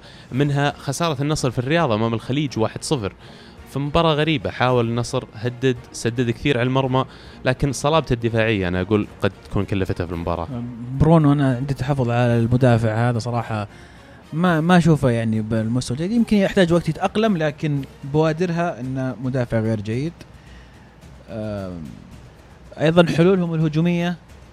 النصر آه، أحس فيها يعني ناقصهم اللمسة الأخيرة. عندهم آه، يحيى كان كويس في صناعة الفرص الفريدي أيضا مشاركته كانت كويسة للهجوم لكن إنهاء الهجمة أنا أشوف إن عندهم مشكلة. وللأسف مهاجمينهم هم مهاجمين المنتخب وهذا الشيء مخوفني زيادة. تشخيصي للمشكله أنا أتوقع ما هو بالعناصر نفسهم اللي موجودين لكن قاعدة تصير مشكلة تتكرر كثير في, جميع في كثير من الأندية. نشوفها حتى اوروبيا. ليفربول مثلا قبل ما يجيهم كلوب كان عندهم تكدس في مراكز معينة من لع... من نوعية معينة من اللاعبين. وأنا أشوف هذا اللي قاعد يصير حاليا مع النصر. وجود ثلاث أو أربع مهاجمين مستواهم قريب من بعض الفريق يضر بالفريق ما يفيده. لأن أنت ضروري يصير عندك خيار واحد هو الأساسي اللي واضح إنه أفضل خلينا نقول من البقية اللي موجود عندك وواحد أو اثنين ينافسونه على المركز عشان يدفعونه يتطور. فوجود السهلاوي وهزازي والراهب وتجيب أجانب كمان في الهجوم أنا أشوف إنه هو اللي يسبب المشكلة الأساسية لأنه ما تقدر تعتمد على لاعب موسم كامل فعلا يصير عنده تفاهم مع الفريق. الطريقة إن النصر يتقدم حاليا أنا أشوف انه تصير غربلة في الفريق. كل مركز اختار لك منه واحد أو اثنين هم اللي فعلا الأفضل لاعبين عندك خلال الموسم أو الموسمين الماضيين وتعتمد عليهم. الباقيين الله يهينهم تقضمهم الباب يعني. وغير كذا ما راح أتصور إنه ينجح الفريق. ممكن تغيير الخطة ممكن تشوف آه يحيى الشهري يلعب آه ورا في الملعب متراجع أكثر شوي في خط الوسط. مثل ما شفنا تشيلسي يسوي مع أوسكار مثل ما شفنا أندية كثير تلعب لاعبين خلينا نقول صغيرين القامة مثل سانتي كازولا مع أرسنال. أنا عارف إنه يمكن المقارنة الأوروبية مختلفة شوي لكن التكتيك هو نفسه تقدر ترسمه على خط الملعب. ومثل ما هو الفريق مختلف كمان المنافسة مختلفة في الدوري السعودي قد تكون أقرب آه، الإمكانية إنك تنفذها. الهلال كمان فاز 2-1 على القادسية في الخبر. والخبر المثير للاهتمام أن الهلال أقال مدرب رسميا. آه، طلع كلام أنه ممكن كوزمن من ضمن الخيارات المطروحة لكن ما الظاهر أنه ما أعلن شيء بشكل رسمي. في أسماء كثيرة طالعة والله منها كوزمن فعلا. آه، طلع كالديرون ونفوا طلع مدرب روماني أيضا ونفوا طلع أول شيء قالوا كارينيو أول يوم اقاله يعني الأسماء لسه لكن يعني الإدارة تعد إنه المدرب يكون متواجد مع مع التوقف بعد آه، مباراة الكاس والعهد. لكن صراحة بالنسبة لي أنا شفت تصرف شجاع من الإدارة انها تتخذ القرار هذا في وقت مبكر في الموسم. يعني يحاولون زي ما يقولون إنهم يعني يقللون الخسائر واضح لهم إن المدرب ما عنده إضافة. أيضا الطريف إنه المدرب في عقده كسر العقد مبلغ وقدره لكن الإدارة استطاعت عن طريق المحامين القانونيين أنهم يقللون المبلغ هذا لأنهم لقوا ثغرات في في العقد. منها أن المدرب ما يعني كان المدرب كان يحاول أو زي تعمد يخالف بعض القوانين أو الأنظمة أو ما حرص على مصلحة الهلال فالهلال مضطر بس يدفع الظاهر مئة ألف دولار للمدرب وتنتهي التزاماته معه. مبلغ يعني تافه مقارنة ببعض المبالغ اللي تدفع الكثير من اللاعبين والمدربين. بالضبط, بالضبط. فتصرف شجاع لكن يبقى اللوم على من اختار هذا المدرب في الأساس بدون النظر إلى سيرته و... و... و... وكفاءته فعلا. آه يعني الهلال الآن وضعه صعب لكن شاء الله خير. أنا قريت تعليق من واحد في تويتر والله ما أتذكر اسمه على أساس إني أنسبها له لكن كان يقول إنه عادة الأجزاء الثانية أسوأ من الأجزاء الأولى فأتمنى ما يتم تعيين كوزمن لأنه دائما مقارنة بالفترة الأولى وقد تكون الظروف مختلفة خدمته ذاك الوقت. يزيد فهد يسأل يقول من بين الأسماء المطروحة بيتوركا جروس كالديرون من تشوفون الأفضل يمسك هلال في هذا الوقت؟ وشكرا. أنا ميولي نصراوية لكن كالدرون أقدر المدرب هذا كثير وأحس أنه اعلن ممتاز. رسميا الهلال إنه مو قاعد يفاوضون كالدرون أو تعثرت انه ما في مفاوضات مع كالدرون لكن فعلا آه، في شيء مهم في الفترة هذه إن الوقت ضيق جدا فتحتاج مدرب عارف اللاعب السعودي عارف الدوري السعودي. لكن نرجع ونقول الفترات الثانية أو الأجزاء الثانية زي ما ذكرت يا عبد الله عادة تكون يعني تقارن بالأولى وبسبب الضغط وما يكون فيها نجاح. لكن في, ال- في وقت قصير زي كذا أتوقع تحتاج شخص عارف الدوري. عشان بسرعة ينسجم مع اللعيبة. وثقافة اللعيبة والخطة وما إلى ذلك. وفي المباراة الأبرز هذه الجولة ديربي مدينة جدة ما بين الأهلي والاتحاد. آه واحد واحد انتهت المباراة سجل جميع أهدافها لاعبين اتحاديين. هدف الأسبوع هذا صراحة. في مباراة عجز فيها كمان عمر السومة إنه يسجل مستواه مستواه مو ثابت مستوى عنده نزلة في المستوى شوي لكن يعني أعتقد لاعب هداف طبيعي ان تجيك فترة ينزل مستواك فيها راح يعود إلى التسجيل. آه الملاحظ في الأهلي تنظيم الدفاعي، ما أدري هل مع مع جوميز تغير شيء في الترتيب الدفاعي في التوجيهات لكن دفاعيا الأهلي ما هو صلب زي ما كان.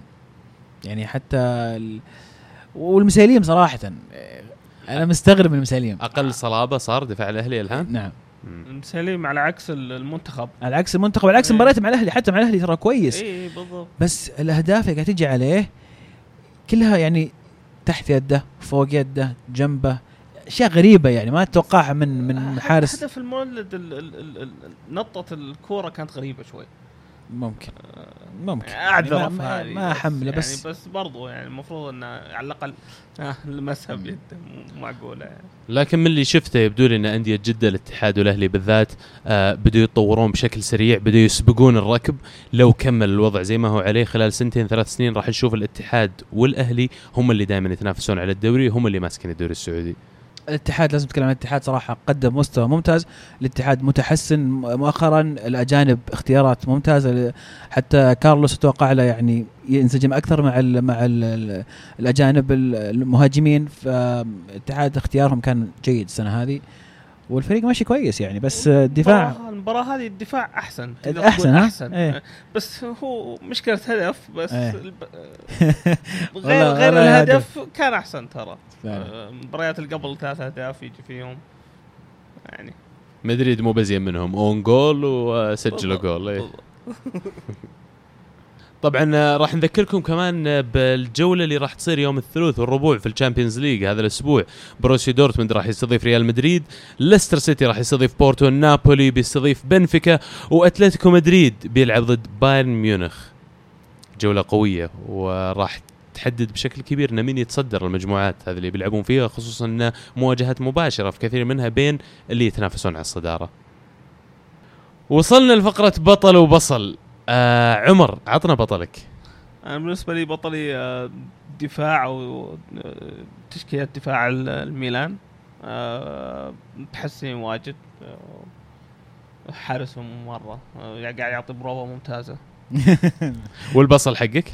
وما يحتاج. صانع لعب ال- ال- الك- الكبير جاري كيهل. صانع لعب أرسنال صح؟ إيه. صدع الجميع الجميع لو سمحت هذا ملك للجميع. مو بس أرسنال. عزيز. بالنسبة لي البطل ليفربول يقدم مستويات جميلة. آه، أحيي صراحة كلوب على التغير هذا. البصل شالكة اللي خسر خمس مباريات من خمس مباريات في الدوري. ما أدري إيش قاعد يسوون صراحة. آه بالنسبة لي البطل كان آه أرسنال على المستوى الرائع اللي قدمه ضد تشيلسي. من زمان ما شفت أرسنال يلعب بالطريقة هذه ضد فريق كبير. آه والبصل أنا بختلف معك بختاره من دفاع تشيلسي لكن أنا ما أشوف إن كيهل كان الاسوء على الرغم من خطأه يا أخي إيفانوفيتش كان يعني تعبان خصوصا في طريقة تعامله مع الكرات اللي كانت تجي. قريبين من بعض المستوى ترى. بطل بصلات ها؟ إيه. هدف الأسبوع طيب يا شباب هذه الفقرة اللي آه، قدمناها حديثا ودخلناها على برنامج آه، الكره معنا. آه، جاهزة أهدافكم يا شباب؟ جاهزة. مين عندك عزيز؟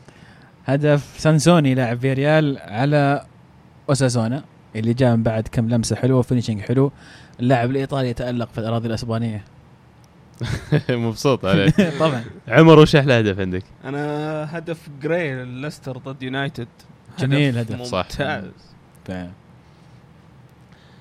ما دامني فايز على تشيلسي الأسبوع هذا وشيء من زمان مرة ما صار فبحلل أبو. الوضع. حقك. الأهداف الثلاثة كلها بالنسبة لي كانت حلوة على الرغم من الأول جاء خطأ لكن يمكن الثالث بالذات هو اللي كان روعة لأنه في طريقة ال execution أو في طريقة تنفيذ الهجمة من البداية إلى النهاية إلى ال finish كان روعة يعني. فيستاهلون الشباب. أسئلة المستمعين يا عزيز سمعني. طيب حسن الزرعوني يقول شو موضوع رئيس الاتحاد الإيطالي متحيز وهل شيء واضح؟ المفروض يكون محايد وأعتقد اليوفي محتاجين تحفيز. الكره في إيطاليا أصلا يعني للأسف مليئة بال- بالمشاكل هذه. يعني فيها شوائب كثير وشبهات. وكثير في يرمون على بعض الكلام. فيعني الجميع يقول متحيز يعني مثلا لو تسأل انتراوي بيقول لك متحيز لليوفي وتسأل يوفاوي يقول متحيز للانتر وما إلى ذلك عرفت؟ ف العاطفة يمكن تحكم كثير وفي كتاب اسمه The Fix كان دائما يتكلم ويدعي إن 98% تقريبا من مباريات كرة القدم في العالم كله فيها أحد قبض عليها فلوس. فقد تكون زي ما قلت إن الناس يستندون على ال- الكلام اللي يسمعونه يقولون إنه متحيز. بالنسبة للدفاع بالنسبة لليوفي يقول محتاجين تحفيز. أتفق معك. يمكن في آه، شوية تعود على الدوري. تفايز خمس سنوات ورا بعض. يبدأ الموضوع يصير روتيني بالنسبة لك. تحتاج محفز جديد. كنت أتمنى أشوفه في الشامبيونز في مباراة اشبيليا الأولى لكن ما ظهر. أتمنى أنه يظهر في المباراة القادمة.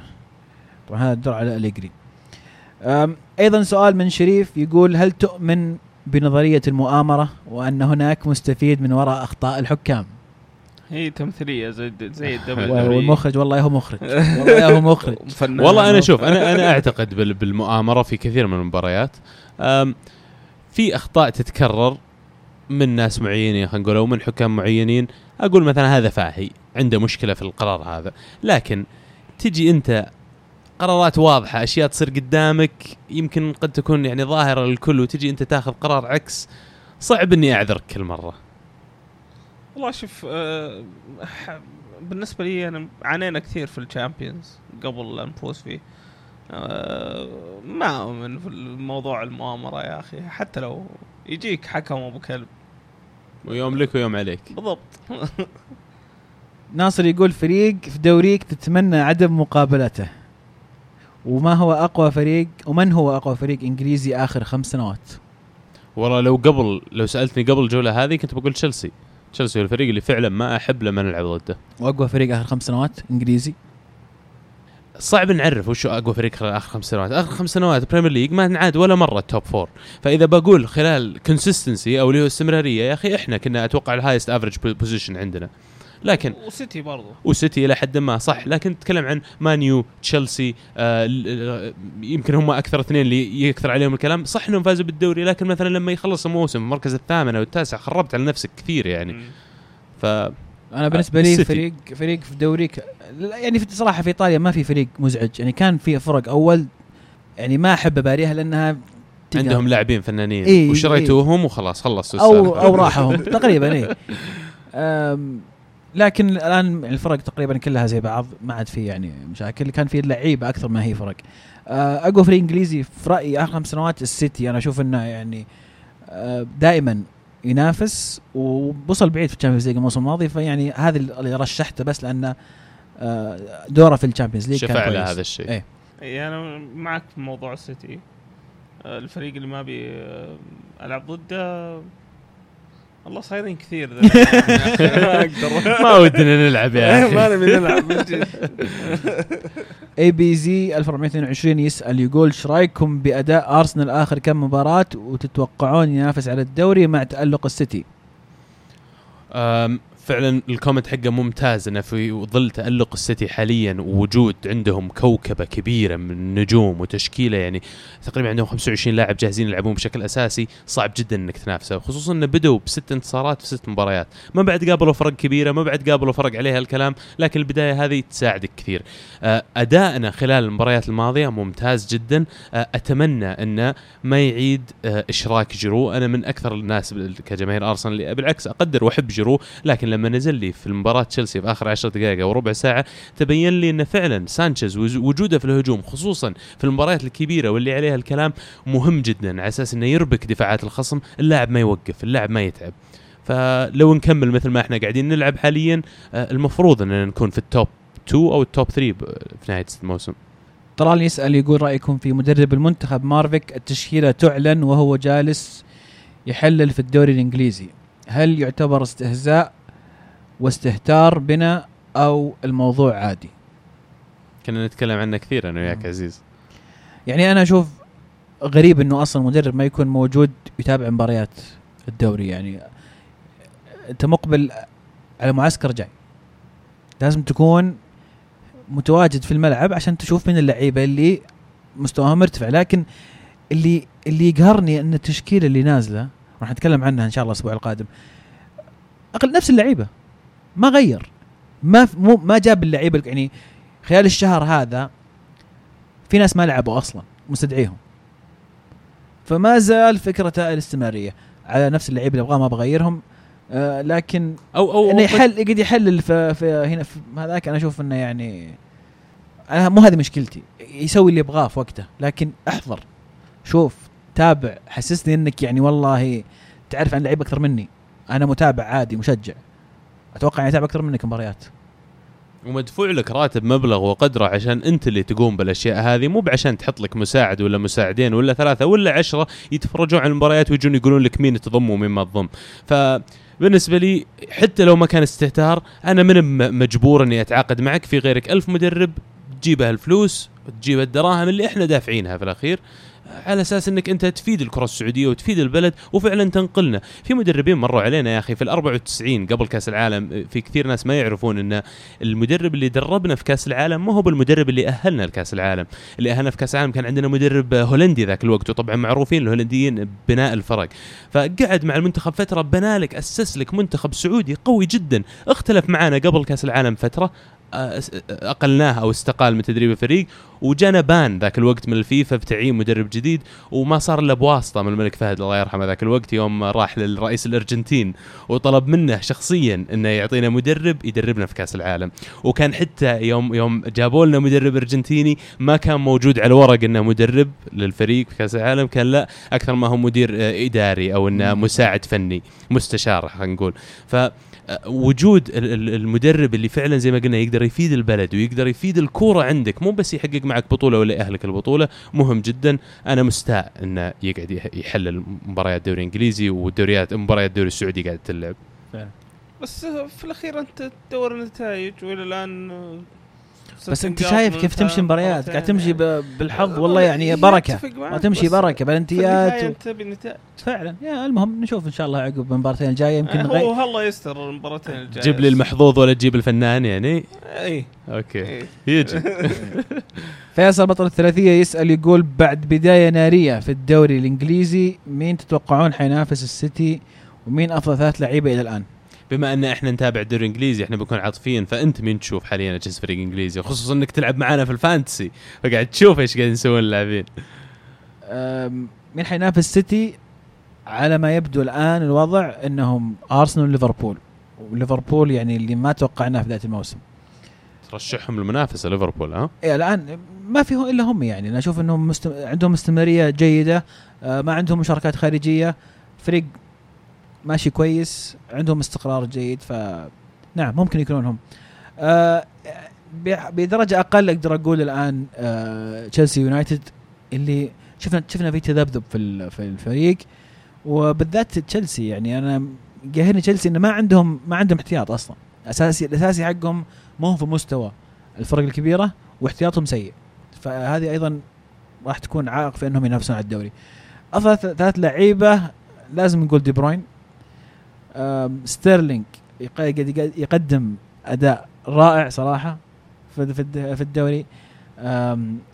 اجويرو إذا لعب سجل كل ما لعب سجل. بيلي لاعب يونايتد ممتاز. كابوي حق مين هو؟ حق. واتفورد. كابوي حق واتفورد أيضا يقدم مستويات جميلة. اي ناتشو. ايناتشو ايناتشو بدرجة إيناتشو أقل. نعم بس ايناتشو قاعد يخدم اللي. حوله. قاعد يشوف قاعد يخدم اللي حوله. لما تكون أنت محاط بهذه يعني. الكوكبة من النجوم اللي يعطونك كور انت بس عليك تحطها في الباب لا بس برضو لما تكون قاعد تلعب في ظل أجويرو ترى ضغط كبير عليك يعني طيب مين أفضل. ثلاث لعيبه ومين ينافس سيتي؟